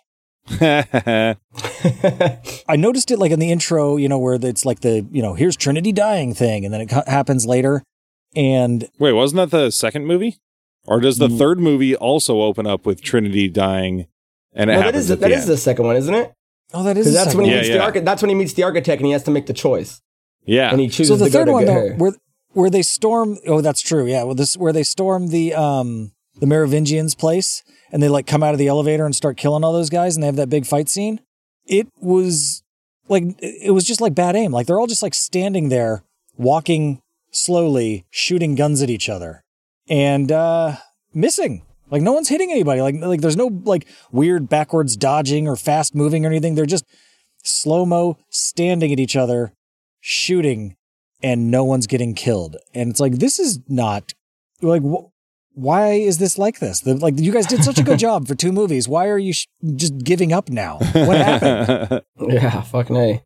Because that's when they start crawling like on walls and shit and standing on the ceiling and things like that. And then yeah, it's like you're missing Yeah. every Oh, shot. Do they go like straight up David Bowie in Labyrinth? Damn near. Yeah, like they're walking on the ceiling. But I mean, like it's like slow mo of them just like walking between pillars, shooting, bang, bang, bang, bang, and the other guy doing the same thing, and no one getting shot. And it's like, okay, guys, like dodge or something. Like we know you can do it. Quit being lazy. Yeah, do some Yeah. one-handed cartwheels picking up machine guns while you're at it. Yeah, yeah, because that eh, like it, you you hold that in relief to the the lobby scene in the first Matrix. That shit was badass. They were doing all kinds. They weren't just walking slowly. They were doing cool shit. And uh, the the third movie was a bit of a letdown for him. Yeah, I definitely dropped the ball Wah, compared to the other two. Just like Back to the Future 3. E- ending things is hard. you know, uh, like you got a great idea and you got some cool stuff, and then you got to like provide a satisfying ending. It's not always easy. Well, yeah, and maybe it maybe it also comes from having to end something again. Like you had a brilliant idea that ended perfectly, and then you're like, "Oh shit, we have we now have to tell a continuing story. We have to top ourselves from before, but we have to we can't just have this guy, you know, just be fucking Ultima fucking destroy everything man. He's got to be challenged. Yeah, and then but then you still have to end it satisfyingly. I don't know, man. Uh, And that's where I'm curious where they're going with this fourth one. Because, like, it ended with Neo essentially, like, maybe he's dead, maybe he's not. But if he's not dead, that guy's fucking, you know. Hurting. Well, but if he, like, if he comes back, he's, he's nearly limitless in his power. Like, I mean, he's fucking king shit dude. Like, wh- what are they going to come up with to threaten him? You know, is it more of a, like, if they, if they did the emancipation thing, where, like, that's what it was about, like, all right, people, here you go you know, do you want to go out? Do you not? And like all the conflict in that, like it'd be a cool think piece, but it wouldn't feel like the Matrix at all. So yeah, has there been any word on what they're actually trying to tackle it on, or is it just saying, "Hey, Matrix Four is coming"? I looked for it and didn't see shit. Yeah, Yeah, me didn't either. Just either, there, so there's a I'm lot curious. of a lot of theories and conjecture floating around. The only thing I know is that, uh, the, like when they're scheduling stuff for shooting, uh, they're using the code name Project Ice Cream. so maybe ice cream plays a pivotal role in the movie. I don't know. They're That's gonna the give new everyone a spoon spoon. of this. Yeah. Yeah, I mean, I imagine they're they're going to have to scale Neo back. Like I am, I I would guess, especially since uh, in some of those candid filming shots, he's got like his long John Wick hair and like and you know a scruffy beard. I I bet he is either plugged back in or you know he's he he has fallen from where he was before. But I mean, Carrie Ann Moss is there too, so well, she is she? She's Wait, dead. she's in the fourth one. She's gonna be in it. I'm I'm I'm pretty okay. Whoa. Maybe it's a Oh, flashback or something. All right, Who all right, knows? nerds, don't get mad at me, but I I feel like like I like I saw a uh, uh, uh scene of them filming where where she was driving a motorcycle and he was on the back of it. Interesting. Yeah, no, I'm I'm I am almost certain that Carrie Ann Moss is back. I don't think Laurence Fishburne is back. Oh, that's that, that's too bad. Yeah, is that I gotta Matrix look it up now. Yeah, because I, I remember when they when they were talking about a new Matrix movie for a while, they were talking about there were rumors of like Michael B. Jordan doing a uh, a Morpheus prequel. See, now that would be interesting. Like, tell a story Really? that I mean, it would be more interesting than. I don't know where they're going to go with this. Like, if, Oh, yeah, if I was in it. going to, That is interesting though, because if they were doing a prequel, you know where they're going with it. well, kind of, except I don't. You don't know much about Morpheus. I know enough. I know enough about. Uh, I know en- as much about Morpheus as I know about Joseph Smith from Growing Up Mormon, and they equate to about the same thing. They're they're a prophet. Yeah, Carrie Ann Moss is in it. Uh, let's see. Anybody? Jada Pinkett Smith is coming back. Oh yeah, Neil Patrick Harris. Neil Patrick Harris. Yep, I'm looking at that. Yeah. yeah. I don't. It can't be a prequel though, because why would he wouldn't know her then, and why would he be older? Why would he have long hair and a beard? This movie is definitely not a prequel. I think that that was just rumors uh, of a of a different uh, pass or a different take on a on another Matrix movie. Nice. It shows I- the Frenchman in it though, so he's he's still alive and kicking. Oh yeah, there he is, Is he? Lambert Wilson. Yeah, the Merovingian. That's cool. I'm only assuming his name is Lambert because he's French. It's definitely that. Oh, by the Not way, Lambert. I, I looked up the uh, the translation of what he says when he's talking about how like f- he loves French because uh, it's such a beautiful language to curse in. Wiping your ass with silk. Yes, yeah, that's exactly This. it. It's like wiping your ass with silk. and so the, the, the translation of what he says is uh, name of God, bitch slut, son of a bitch, whorehouse, shit, bullshit, shithead, fuck your mother up the ass. God. That is fantastic. that is awesome. I always wondered what the Yeah. fuck he was talking about. Yeah, like that's that's some solid swearing, and it, and it- did sound all fancy. Wow. Yeah. Clean. Um, on that note, how about a break, guys? Yeah, I can Sounds grab a beer. Uh, all right, we'll be right back, folks. Looking for a new podcast? Check out the Infectious Groove podcast. My name is Russ, and I host the show along with Michelle and Kyle. Every Monday, the three of us bring you music news and tell you our jammy jams, so you'll always have new music to check out. The Infectious Groove podcast discusses music from nearly every decade and genre while openly displaying our passion for music you need to hear. On top of that, we have a thought provoking main topic of discussion every week to get you thinking, discussing, and sharing music. We also include interviews with the music stars of yesterday, today, and tomorrow. Find us on Facebook, Twitter, Instagram, and all major podcast platforms. Subscribe and listen to the Infectious Groove podcast on your favorite podcast platform today. Welcome back, Ben. Welcome back, Craig. Hey, welcome back, fellas. Yeah, all right. Whoa, our first three way welcome back. That, yeah, that was a twofer right there. I, was a, I nailed both of those. Yeah, Ben's Ben's mixing it up here. Um, okay, so as we always do, we are going to move on to a little structure, which you know the as we were talking about earlier, Ben, uh, our little structure has become very little Very lately. little. Yeah, like I feel like it used to be half and half. Um, but I don't, I, I don't know. I know you don't enjoy the lists, and if it's if it's not something that comes to me, then I'm not gonna do some deep research to come up with an interesting list for the, you know, let's say on a good day, half of the people that love listicles, because of the two of us, one of us loves listicles. So There, that's my second favorite isticle. yeah, well, Or and, and you and you cut your other one off too, just like you do mine. Yep, yeah, fuck those things. Um, Who needs them? yeah, I mean, I- you've known me for long enough to know that uh, I'm better at bullshit than structure anyway. So, Um, okay, so we're gonna go ahead and move into first impressions. This is our uh, our first encounter with the the property. Ben, do you want to lead us off? yeah, mine's not terribly interesting. I mean, uh, I went and saw it in the theater, and uh, I remember being uh, thinking it was one of the cooler things I'd seen in a long time. Like the the fights and the the effects definitely blew me away when The I- techno music. I know you love your techno Yeah, music. but the, Your remixes of Rob Zombie songs. That fucking Dragula remix. Woo! was that in the first movie? Yeah. I remember Oh, hearing yeah. that. That was, I'm that was like, in the oh, yeah. early the early rave scene. Yeah, Or Rage not Against the rave scene, but Machine. club I think scene. that's the last track on there. Wake up. That was awesome. Yeah. Oh, Yeah. totally. But yeah, I remember just uh, enjoying the ride and being like super excited for it. And uh, it was fucking super cool. Like, I mean, I, I don't really have like any specific thing. Like, I, after that, went out and bought myself a trench coat or some shit. Like, uh, I don't know. I just remember seeing in the theater and thinking, this is some of the coolest shit I've seen ever. And uh, I want more. Well, yeah, and, and this is an interesting property because it is something that affected, you know, a certain time of our life in a, in a big way. It was very influential. Um, but it's not something like, like, uh, Princess Bride or Pee Wee's Big Adventure or Goonies, where it was when we were children, you know, where, where it really like seeped into our pores and, you know, got in our veins. Like this came when we were seniors in high school. You know, we, we were almost, Uh, we were almost was- adults. I think this was the end of junior year that it came. Was it? Yeah.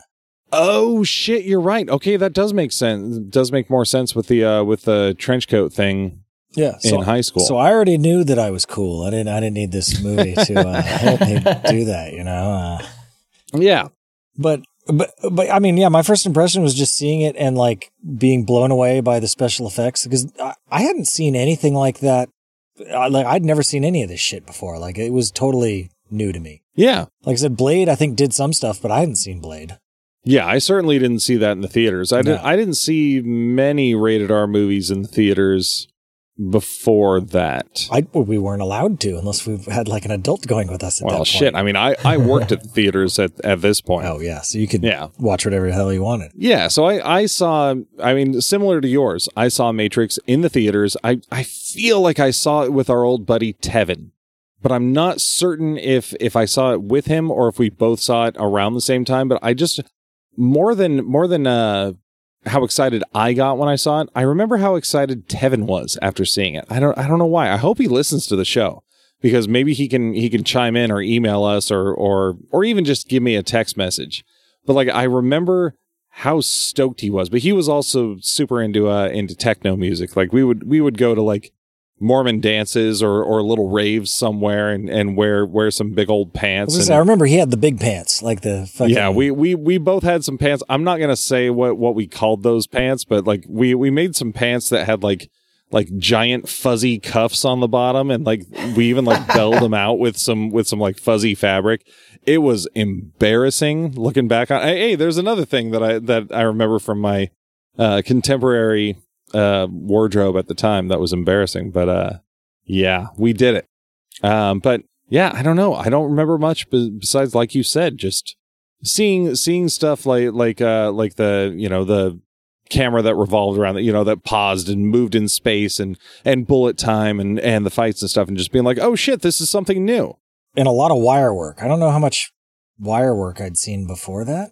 yeah and and even even compared to like the uh the the wire fu movies you know the the jet li jackie chan Crouching Tiger, Hidden Dragon. yeah and shit, yeah Which Yeah, came i mean out quite a bit later, I think. I think that was the same choreographer too that that did Matrix, did um, Crouching Tiger, Hidden Dragon. Oh, really? oh no shit I yeah, think I mean, so, I mean, yeah. th- this one didn't. uh It wasn't so in your face, like in the middle of a fight scene. Like uh, maybe, maybe later on it was. I don't know where where they'd start running on walls, but it wasn't just like we're standing on walls fighting. You know, like they they'd have some cool jumps and some cool moves, but you know, it was still pretty grounded. it was the kind of thing that like you thought maybe you could do if you tried really hard. Yeah. I remember Preston and I, you know, going to ninjutsu a couple times. Then all of a sudden I had some tabi boots. So we started like, like, you know, running really, really hard so we could like run across the wall for like four steps and thinking we're cool as shit. But, uh, no, I never, I never put on a black trench coat while I did that. Only because you didn't have one. no, I did have one back then, believe it or Oh, not. shit. Yeah. I had a red pleather trench coat that was way too small. Oh, I remember me. that. yeah. Wore the shit out of that thing. See, and and again with with the embarrassment, like after Matrix came out, like I I would have been too embarrassed to wear a black trench coat to school. Oh, yeah, 'cause, yeah, then you feel like a poser. Yeah. I, I wasn't like like Craig's friend in sixth grade. Speaking of which, hey Craig, what's your first impression? Yeah, so that was definitely the first one I have is, is that memory of him saying Morpheus, and I was like, I don't I don't know what the fuck that means. So I will look into it. What it did do is change my because now that I'm thinking about it, yeah, it was sixth grade. Um, it changed our roughhousing from WWF style fighting, WWE fighting to Neo one arming, blocking punches, and you know, it kind of changed our our, our schoolboy roughhousing into this this uh, kung fu style versus power bombing people in sandboxes. Um, So, you, so it classed the place up a bit. I did tint my wardrobe exclusively to probably black, which is probably shirt color I wear most, and also I don't, maybe maybe that is why the Matrix rubbed off on me a little bit. But I do remember, and, I, and this has to have been inspired by it, um, because I have a twin brother as well. We started taking uh, Taekwondo, and then that was in sixth grade, seventh grade too. So I, it would have what other influence outside of me watching The Matrix would that have done? So I think that was another thing that kind of came out of watching that. You're like, dude, that's badass. I want to learn how to do something along those lines so I can start kicking people's ass. Yeah, I want to But, be able um, to say I know kung fu and mean it. yeah. Yeah, and I gotta say, just like Keanu Reeves does. And um, again, like I said before, good movies always have a year long of people imitating them. And I can't, so many people were doing that bend backwards, bullet dodge that, um, you know, if we had YouTube and memes around back then, that would have blown up the internet. Because Oh, internet yeah, was in its infancy. I mean, the Matrix, because you got look at the Matrix and its aesthetic. It's still running like floppy disks. It's still running hardline PCs. So the fact that it stayed contemporary to what the equipment was, even though it's based on future technology, right? What's he said? The year's closer to twenty one ninety nine versus you know two thousand nine or whatever it was, uh, or nineteen ninety nine. So it also really got me into like looking more into like things like AOL and MSN Messenger and talking to people in chat boards and things like that. So um, it definitely made I think my, my generation at sixth grade more interested in what the internet and things like that can actually be used for. And then now look where we are now doing it. We're doing a fucking online conversation in Discord. Yeah, no with shit, the three right? of us. So I, that's what really blew my mind. Is the Matrix was like, man, let's. I mean, look what it did. It blew up the internet. It kind of put a um, a flashlight on it, and now you have guys like Elon Musk who fear AI takeover, or at least wants to be more prepared for it. So kind of just opened my eyes in a couple of ways. Well, we've seen The Matrix. We've seen Terminator. Uh, AI is bad, clearly. Yeah, and and and there there's some scientists out there that are going on record claiming that that it's very possible that we are living in a simulation. And like I, I haven't I haven't done a deep dive into that, but I'm really curious why they think that and you know how much of it is inspired by thinking about the Matrix and and Yeah. using that as your logical jumping off point for your theories. I, I, I think the basis of a lot of that is the fact that is like um like string theory, multi-dimension theory. Like there's a lot of dimensions that we can't perceive even. And, yeah, it's not disprovable. And there's no real reason that the laws of physics should be the way they are that, that we can see. So who's to say that it wasn't set up by something? yeah, what's determining that, it? that could be observing us from dimensions that we can't even perceive? It could be. Yeah, God. Yeah, it's just God's simulation. Yeah. He's just fucking with us. Yeah. He, he, he went off to get a sandwich like two billion years ago, totally forgot to come back. Yeah, he went. He went out for some cigarettes. Yeah. I always think of uh, have you guys ever seen the movie Can't Hardly Wait? Oh, it's been like twenty years, probably. When he's like looking up at the stars, he's like, maybe it's just God's salt and he's waiting to eat us. That's funny. I, I, I did have a note in, in my original watch of The Matrix that's saying the internet looks so ancient. Like the internet that he's It does, playing around right? with at the beginning of it is like, whoa, I haven't seen that internet in a long time. it's like the old internet where like you'd have the under construction gif of like the guy digging and like the little sign. Remember that? Nope. No, they had like the it was like it looked like a street sign with a guy with a shovel digging. And When would that happen? like well, you'd put it up like if when your site was under construction and then you'd never finish it because Oh, you know. Oh, oh, okay. oh. Back when everybody I- had a dot com. Yeah, I was on the internet from like 1990 forward. So yeah, I think for I what joined the internet in like was, like ninety five ish. Like like and with with AOL when that took off, that that's when I first came into the internet and started going to chat rooms and shit. I think by the time I was 12, I'd already been kicked off of AOL once and had to make a new username. It was easy. I, I remember I remember messing with uh, MSN Messenger was mainly the one we used, and then other I remember kids, other people would be like, "No, you got to jump on AOL," and I'm like, "No, that seems too mainstream. I'm going to stick with MSN," which is why I still use a Hotmail today. Never I got still run it. into people with like AOL addresses still. I'm like, how do you still have an AOL address? How is that a thing? yeah, my pops had one until like a year ago, but I mean, my dad's also seventy, so Yeah, I I think Matrix was a good job at just saying, look, take a close look at the internet. And that's mainly, I think, what a lot of people did with it. And it had an awesome soundtrack. We guys were talking about it earlier. It had, a, it had some blazing tunes on that. So when it kind of started mixing over the, um, like, kind of like the rap rock stuff, especially with Rage Against the Machine, uh, Wake Up, like that. I remember that song as a kid and I was like, damn, that's a cool tune. Yeah. So we got some good music out of it. Marilyn Manson, I think, is on the track, uh, on the actual movie really? track too. So we have to go back and revisit the fucking soundtrack. Didn't even think about it when I was watching. yeah, I noticed the Rob Zombie briefly. Yeah, Oh, there's that. yeah. You know, I remember Dragula. Because yeah, because t- two and three kind of went more techno, where one kind of more had like that rocky, right? Yeah. that rock Yeah, like sound an, like an techno sound. industrial. Yeah, there was definitely a rave vibe in the second one. I don't know. I, I, I was never a rave kid. Like I knew a lot of rave kids, and I, I was not. Yeah, me either. And I, although I do have tons of friends in like Flagstaff to go to like EDC every year, but no, Oh, that's yeah. not for me. Is that still a thing that people do? It Well, not was with until COVID, but it'll um, come yeah, back, not I'm not this Well, year, but yeah, last year obviously. was. Yeah, yeah. And I when I worked at a at a restaurant up until a few years ago, there there were still you know yeah like twenty one year old kids going there. I mean, it's a great place for 21 year old kids. To take a bunch of fucking Molly and like rub up against people and fucking stare at your Yeah. fingers and listen yeah. to some fucking crazy I don't think it's gonna Like, die. I think you I think you just get old and stop going. Yeah, it's something you grow out of. But like when you're 20, like, yeah, sure. That's a that, that's, that just sounds like fun. Indeed, Um, indeed, it is. So, uh, favorite use in pop culture, guys.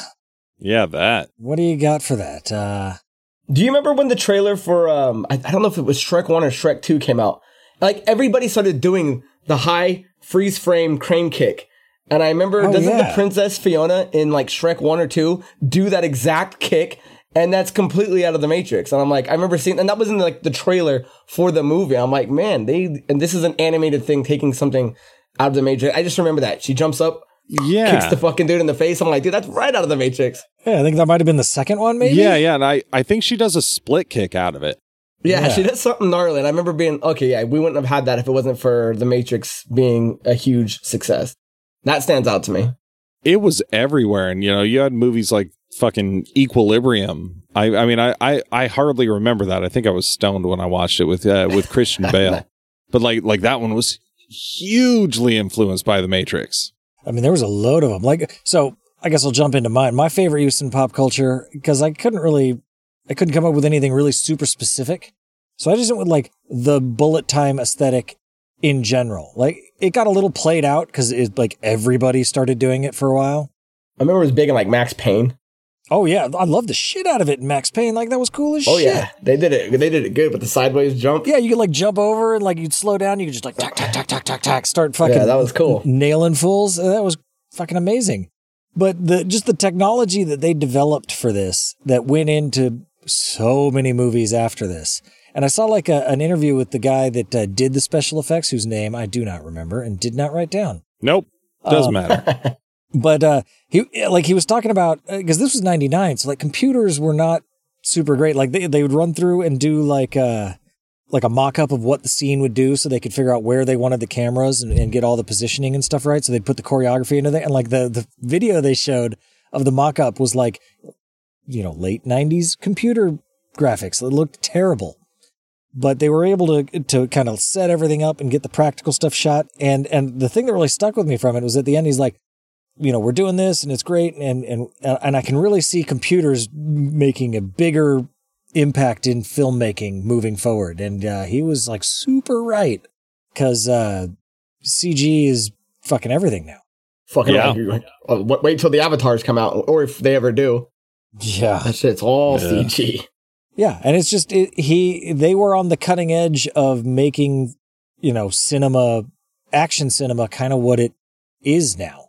Yeah, they were they were kind of doing to cinema what what James Cameron was doing. Like speaking of Avatar, it just made me think of like what he was doing back in the early '90s with like T two, where he was taking practical effects to their pinnacle, but also pioneering CGI effects. So this one was totally taking CGI effects and and to an extent practical effects and melding them in a way that hadn't been done. Like when you see that helicopter crash into the building and you see it, you Ripple. see, yeah, the ripple, the Fucking fold awesome. in in hard physical uh, space. And like that, that was that was something that we really hadn't seen before in any in any big way. And that movie did it a lot. The super slow mo bullet dodging and and you know just all of that ended up in fucking everything for the next 10 years essentially Yeah, because the only thing competing with it at the time was, if I'm remembering right, 1999 ish was uh was Phantom Menace though was coming out. So we're seeing CG that was kind of Lucasfilm pioneering things that were more based on what um characters like Jar Jar Binks could look like, fully fully developed characters that aren't even used as like you know future going into like Gollum and stuff like that. And then you had the Matrix doing these like you were saying on T2 practical mixing with CG. And uh, so at the time we were, we were getting two great things moving into the, you know, the 21st century. It was pretty cool to see that and Y2K was going on. So everybody was still freaking the fuck out about the year oh 2000. yeah computer yeah computers were about to ruin the world man like fucking that, that Yeah, was a so- legit threat and then you have a movie like The Matrix come out and you're like, what the fuck? is this what's going to happen when the clocks go back oh shit the uh well and and to that point like i've i've watched the phantom menace and uh the matrix fairly recently now and i gotta say the matrix graphics hold up a hundred times better than the phantom menace I think so too. I agree with that. The Phantom Menace looks dated and shitty, and the Matrix, especially the first one, looks fucking good. All the effects Yeah, it looks still clean. hold up. Yeah. Like I said, Matrix Two, they're a little bit less so because this a little bit more leaning on CGI, and it was a little bit more noticeable, but it still looked good. I like. I don't think my son noticed the CGI in, in the in the Smiths fight. Yeah, and there there wasn't a time in the second Matrix movie where where I was watching it, I was just like, ah, oh, fuck this shit. Like I do in in other movies that that had groundbreaking CGI. Like I'm sure I could watch The Lost World and hate the CGI in that movie more than the Matrix sequel. Yeah, yeah, no, the effects were solid. So uh, yeah, that's my favorite use. Yeah, is the is the prevalence of that bullet time and special effects, and and like you said, it was badass in Max Payne. like fucking actually Wait, being able yeah. to live live bullet time and do that uh, was uh, cool as shit. Yeah, because I was just playing like um like Ghost of Tsushima. I was talking to you about it the other day, John. Uh, like every arrow system now, like when you have a bow and arrow, is a freeze mode. It's got to stop, and you can go yeah. fast and you can, like, you can shoot it. And that kinda, is inspired yeah. by by bullet time, and you know back even from mm-hmm. back then, that's where it comes from. Yeah, I hadn't even thought about that before. Yeah, like you can even do that in uh in friggin' like Call of Duty when you when you bring it. Oh no, what no, what is it? It's not Call of Duty. Oh, there was something where you bring up the crosshairs and you can actually hear the character go like, you know, like he's sucking in his breath, and and you have like a limited amount of time to to take like a focus shot. What was you, you can do that in games like Far Cry and things yeah. like that, or even like the new um like Horizon Zero Dawn, the new Tomb Raiders have that ability. It's it's like a skill or a perk you unlock to go slow down time a little bit and focus, take that breath, and you got like three seconds, five seconds of time doing it. So yeah, you, it's heavily influenced in games now. Yeah, by far, at least because I, I mean I do video games, so that's where I notice it the most. Well, it makes you feel like a badass too, because you just start popping people, or like even like the VAT system in Fallout. Yeah. You oh know? yeah. Where you can pause for a second and be like, all right, I want a headshot, and I'm going to shoot this fucker in the leg, and I'm going to shoot that yeah, dog click, click, click, in the butt, and uh, that's what I'm going to do. Yeah, that Outer Worlds. Yeah. So yeah, what about you, John? What's your favorite use in pop culture? My my favorite use in pop culture is a little more obscure because you know, like like with so many of these properties, especially when they're movies. Did I just slur my properties? I know. Sorry, I, I, I took a shot of whiskey while we were on break, and all of a sudden I hit my tipping point. Um, I'm on my sixth beer. You're good. you hold it together better than I do. Holy shit.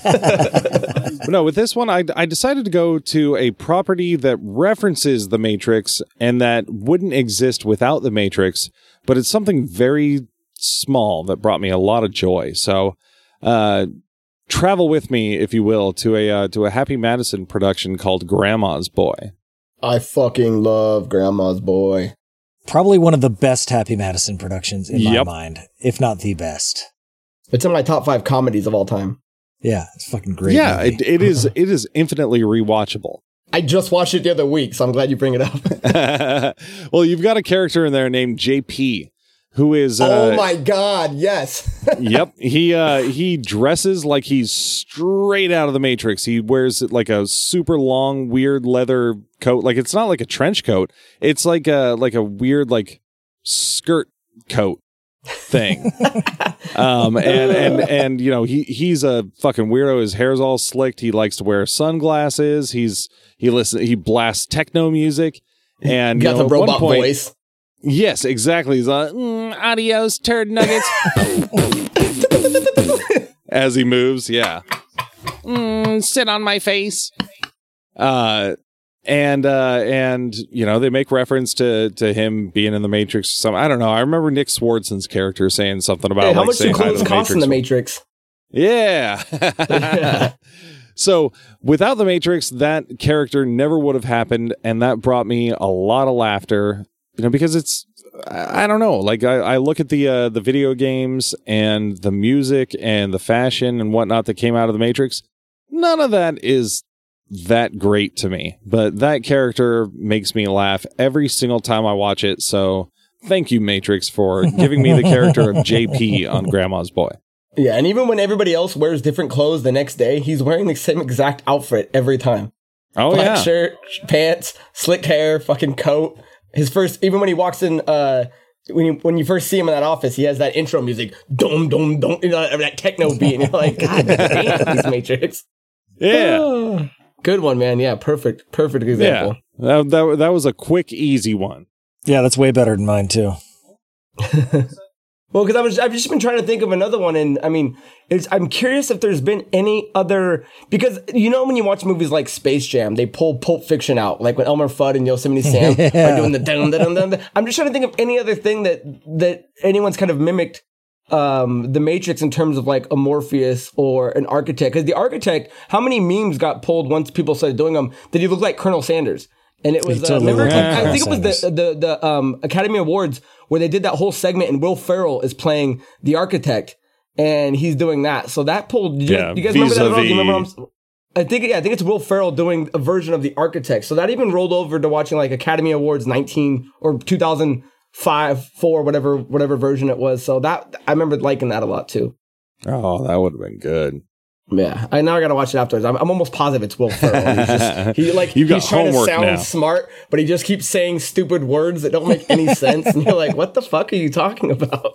Um, so I think now uh, it's time to wrap things up with our one word reviews and our final thoughts. Any volunteers for uh, for taking the lead here? No, let me hear what you guys say. I gotta think of a one word review for The Matrix. Right, I'll take it. So my uh, my one word review goes a lot to what uh, to what Ben was talking about for his favorite use in pop culture and what we've discussed almost ad nauseum at this point. But um, uh, pardon the pun, because I, I would love to say no pun intended, but I came up with this ahead of time, so the very fact that I am saying it still means it is intended. Uh, I went with with revolutionary because, like like I we like discussed, yeah, th- this movie this movie did revolutionize special effects. It brought fight choreography to American cinema in a different way, rather than just you know separate from from uh, martial arts movies. You know, it integrated it in a certain way. It it just it changed the game at least for a while. You know, where where it had copycats all over the place.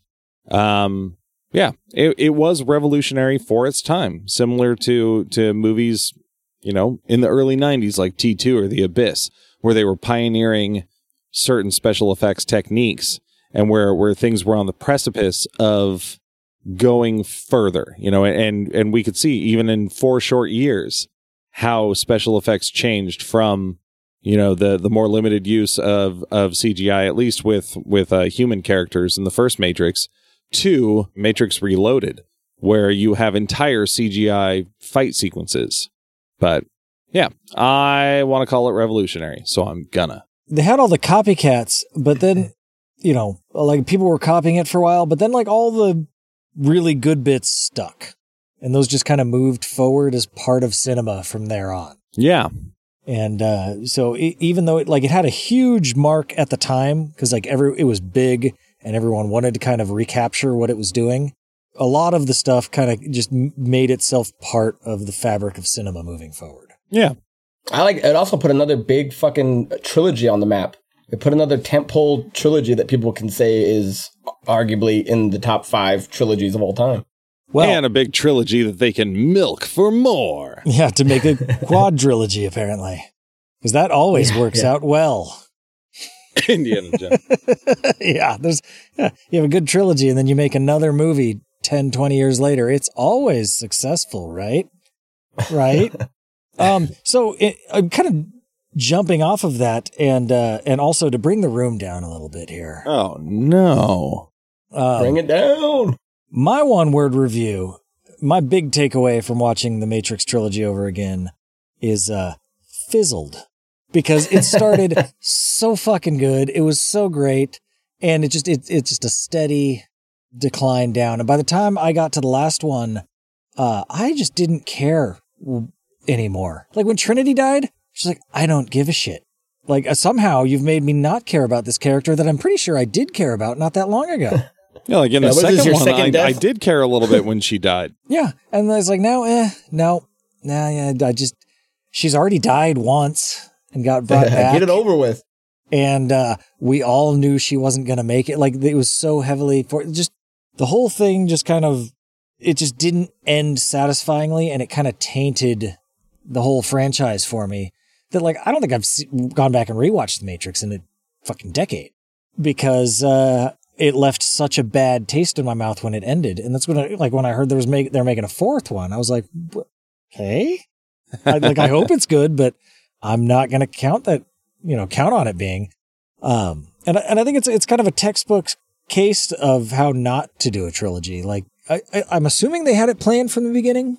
Kind of seemed like maybe they did, but they just kind of seemed like the ending was uh, it, it wasn't satisfactory to me. Let me put it that way. That would be interesting to look into because I I would just automatically assume that again, like Back to the Future, that they just had a cool movie in mind, and then they and then they had to go back and make more based on how how the second and third one came out. I don't know.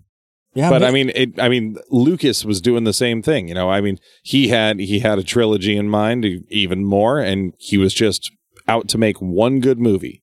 Well, you got yeah. Well, you have to make the first one stand alone, otherwise, you know, because if it if you if it doesn't work out, at least it's a good movie on its own. Yeah, You can't end the first one with a fucking cliffhanger. So, um, Yeah, like like like kind of like M Night did with fucking uh the last Airbender.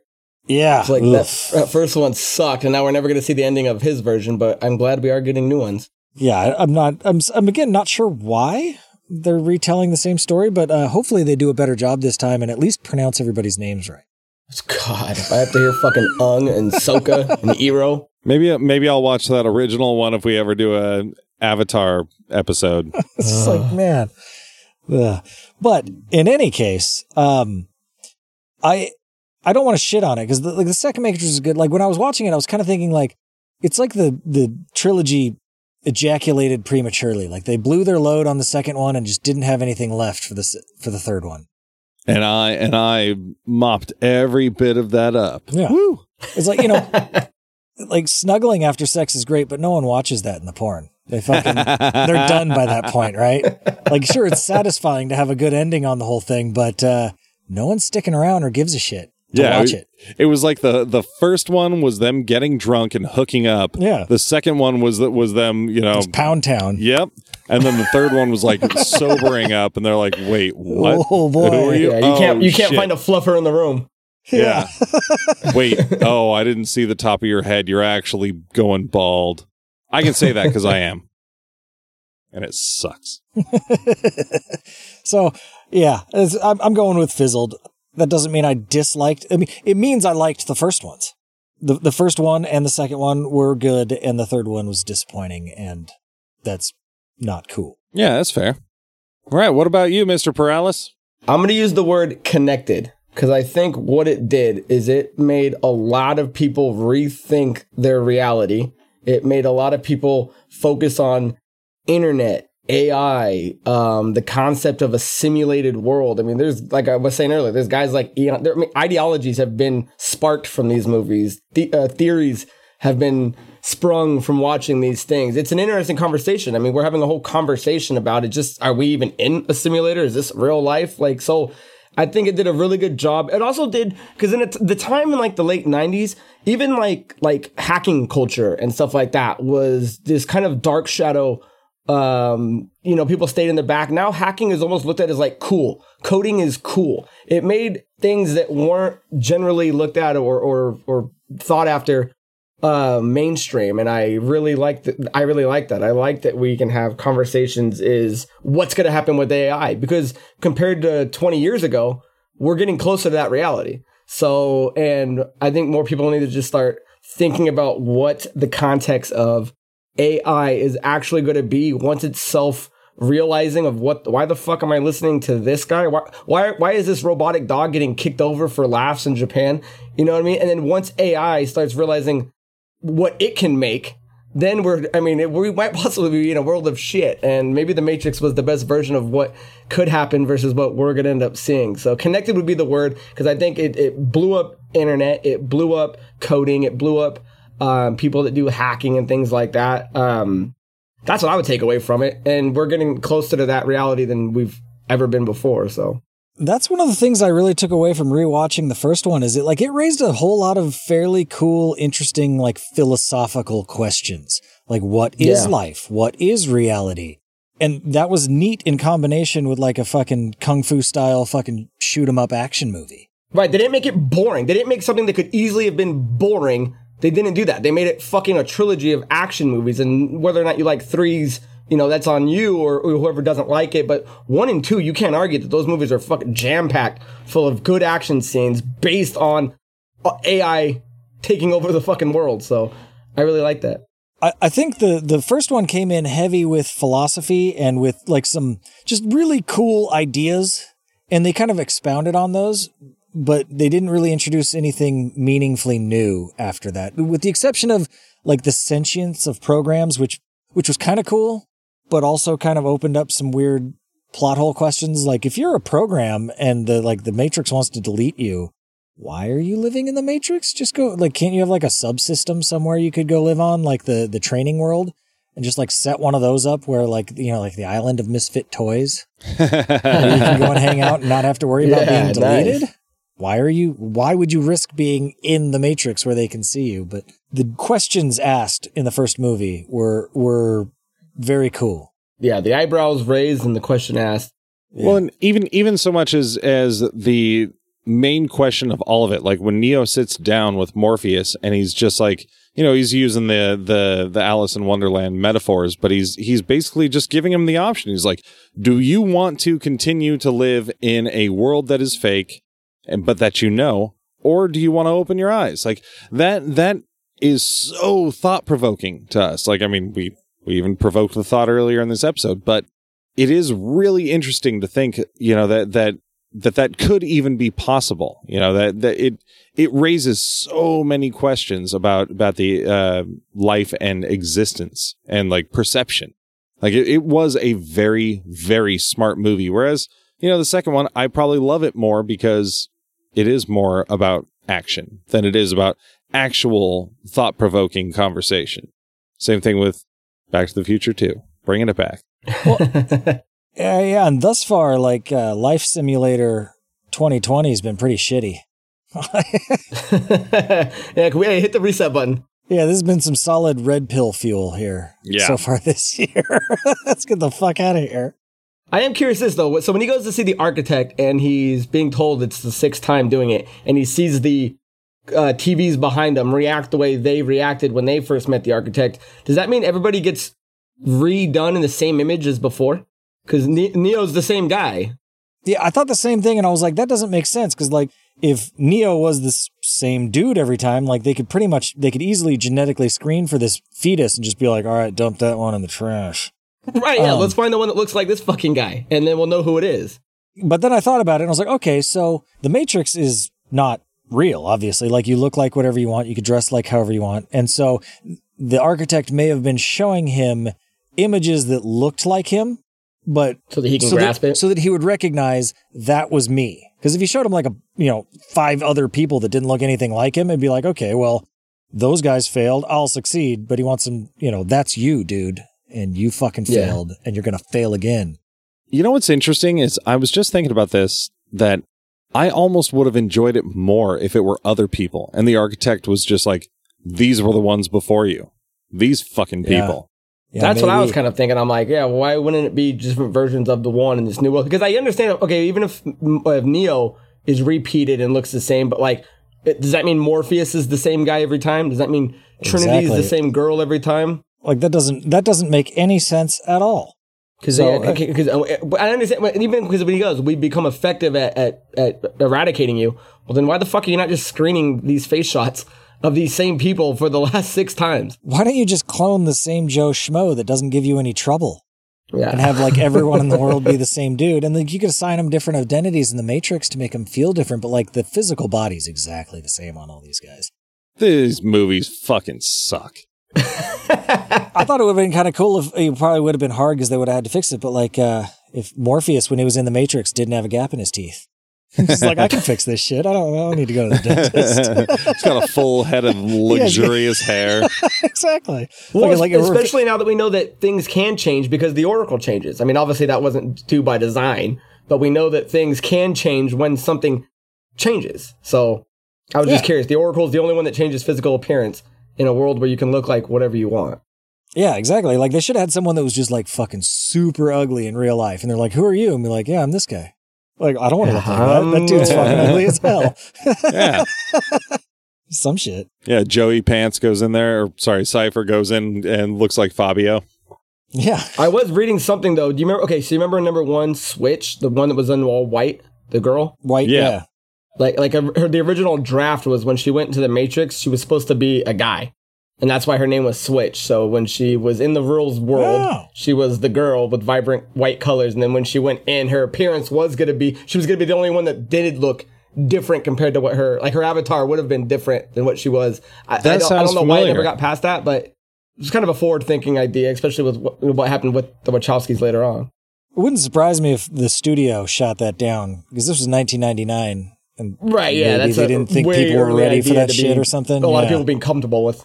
I think that would have been cool to see, like, it, because, like, why does everyone look the same and why is everyone dressing the same? Like, if you could look like whatever you wanted, it'd be more like Ready Player One, where fucking everyone looks fucking ridiculous. That's what I was just gonna say. Yeah, you you can do whatever yeah. you want. I mean, I think if you if you turned into like a big blue person, then you know you might stand out in the Matrix. But but you Yeah. could, like, there, there's got to be assholes out there to be like, I'm just going to run around as a fucking live action Mickey Mouse, eat shit. I'm going to wreck everyone's world. I'm Yeah. be like, this is fake. This is fake. Fuck you guys. This isn't real. Look, I'm Mickey Mouse. That's not real. just just be near a payphone. Yeah, just fucking dig, cut out of there as soon as you can, man. Just screw with people. There's, there would definitely be assholes in in uh, Zion as well. Yeah, you know what would stop somebody from going into the Matrix with a note that explains everything and just, or I mean, Right, a hundred of them. Yeah, just like throw them out at people for people to pick up and then get the fuck out of there on your payphone. And then all of a sudden you have all these people thinking that like, are agents going to show up and kill all of them? And they probably just wouldn't. people just wouldn't believe it. It'd be like the Flat Earth Society. They can shout all they want about how flat the Earth is, but uh, everyone's gonna be like, "Those people are crazy." I was also thinking, why are they only after Morpheus if every fucking captain has access codes to Zion's mainframe? Why are they only chasing Morpheus around? Or, or is he the only one that's in the Matrix more often than anyone else? Because that was the whole thing. They're like, we're looking for Morpheus. He's the number one terrorist. He's got codes. But like, but there's like a shitload of ships. Doesn't every captain have fucking mainframe access codes? Because because he's main character adjacent. That's why. Yeah, he's the one that the cameras are in front of and the Matrix can It was tell. one more thing where I'm just like, why go find someone that's fucking not as cool and can fight like Morpheus? Go find fucking Niobe if you can. Or that that fucking other, that other captain that was in the thing. That guy was a fucking huge turd. The the, Yeah, the one that wasn't. Niobe, whatever his name was. I suppose there's also the fact that like uh Morpheus goes to talk to the Oracle and he's looking for the one, so maybe that jumps up on their radar more often if she's a program. I also always kind of Right. wondered, like, what happens to the people that the agents turn into? Like, what do they? What kind of memory do they have? Fucking what toast. happened? Yeah, just gone. Like, like, whoa, what the fuck? Like, what the fuck just happened, man?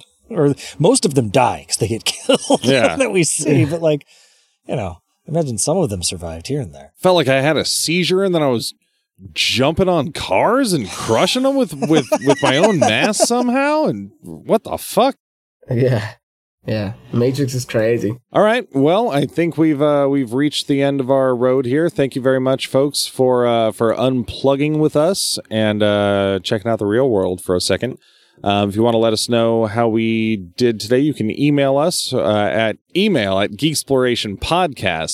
geeksplorationpodcast.com. You can follow us on the social medias Facebook, Geeksploration, the podcast page, Instagram, Geeksploration Podcast, and Twitter at GeeksplorePod. And uh, hey, Craig, tell everyone where they can find you. Uh, you can Plug find time. me at at Craig Paralis on all the social medias. If you want to follow uh, Last Call Productions on Facebook and Instagram, uh, Last Call P R O D Z on Twitter, and then the podcast is under Last Call Gaming, which is the biggest show we do, and that is on po- uh, Castbox, iTunes, Spotify. And again, Last Productions is spelled with a Z, all one word. I had fun, guys. So I appreciate you having me on. It was it was a, that was a good conversation. I enjoyed it. Yeah, this is great. This is super fun. Yeah, definitely. And, and then uh, we'll figure out how to how we'll do one on ours next, and we can have a nice little crossover. Oh yeah.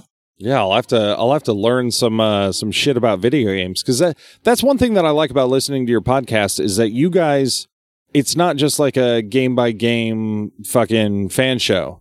You know, like you you guys actually do some research. You uh you figure out what's happening, and you guys well you guys understand it quite a bit better than I do. I I got to admit I'm fairly lost some of the time, but you guys, you know, you move really fast. You're very knowledgeable, and uh, and I and I feel like I'm a part of a conversation when uh, when I listen to you guys. Yeah, I appreciate it, man. And like I, so the next thing we want to do is, is uh, I, I don't know if I want to name it Last Call Happy Hour or Last Call and Friends or with Friends, but the next show will just be more guest oriented. So we can talk about whatever you want. It doesn't have to be video games. We can do another movie, anything pop culture related. I know you're, um, you guys are into comic books. I just picked up a hundred comic books today. So if you want to talk about comics, we can talk about comic books. So I'm open for, I'm open for whatever, fellas. Sounds good. Wicked. Uh, well, if you enjoyed today's show, uh, go on to Apple Podcasts or Podchaser and leave us a uh, five Agent Smith review. I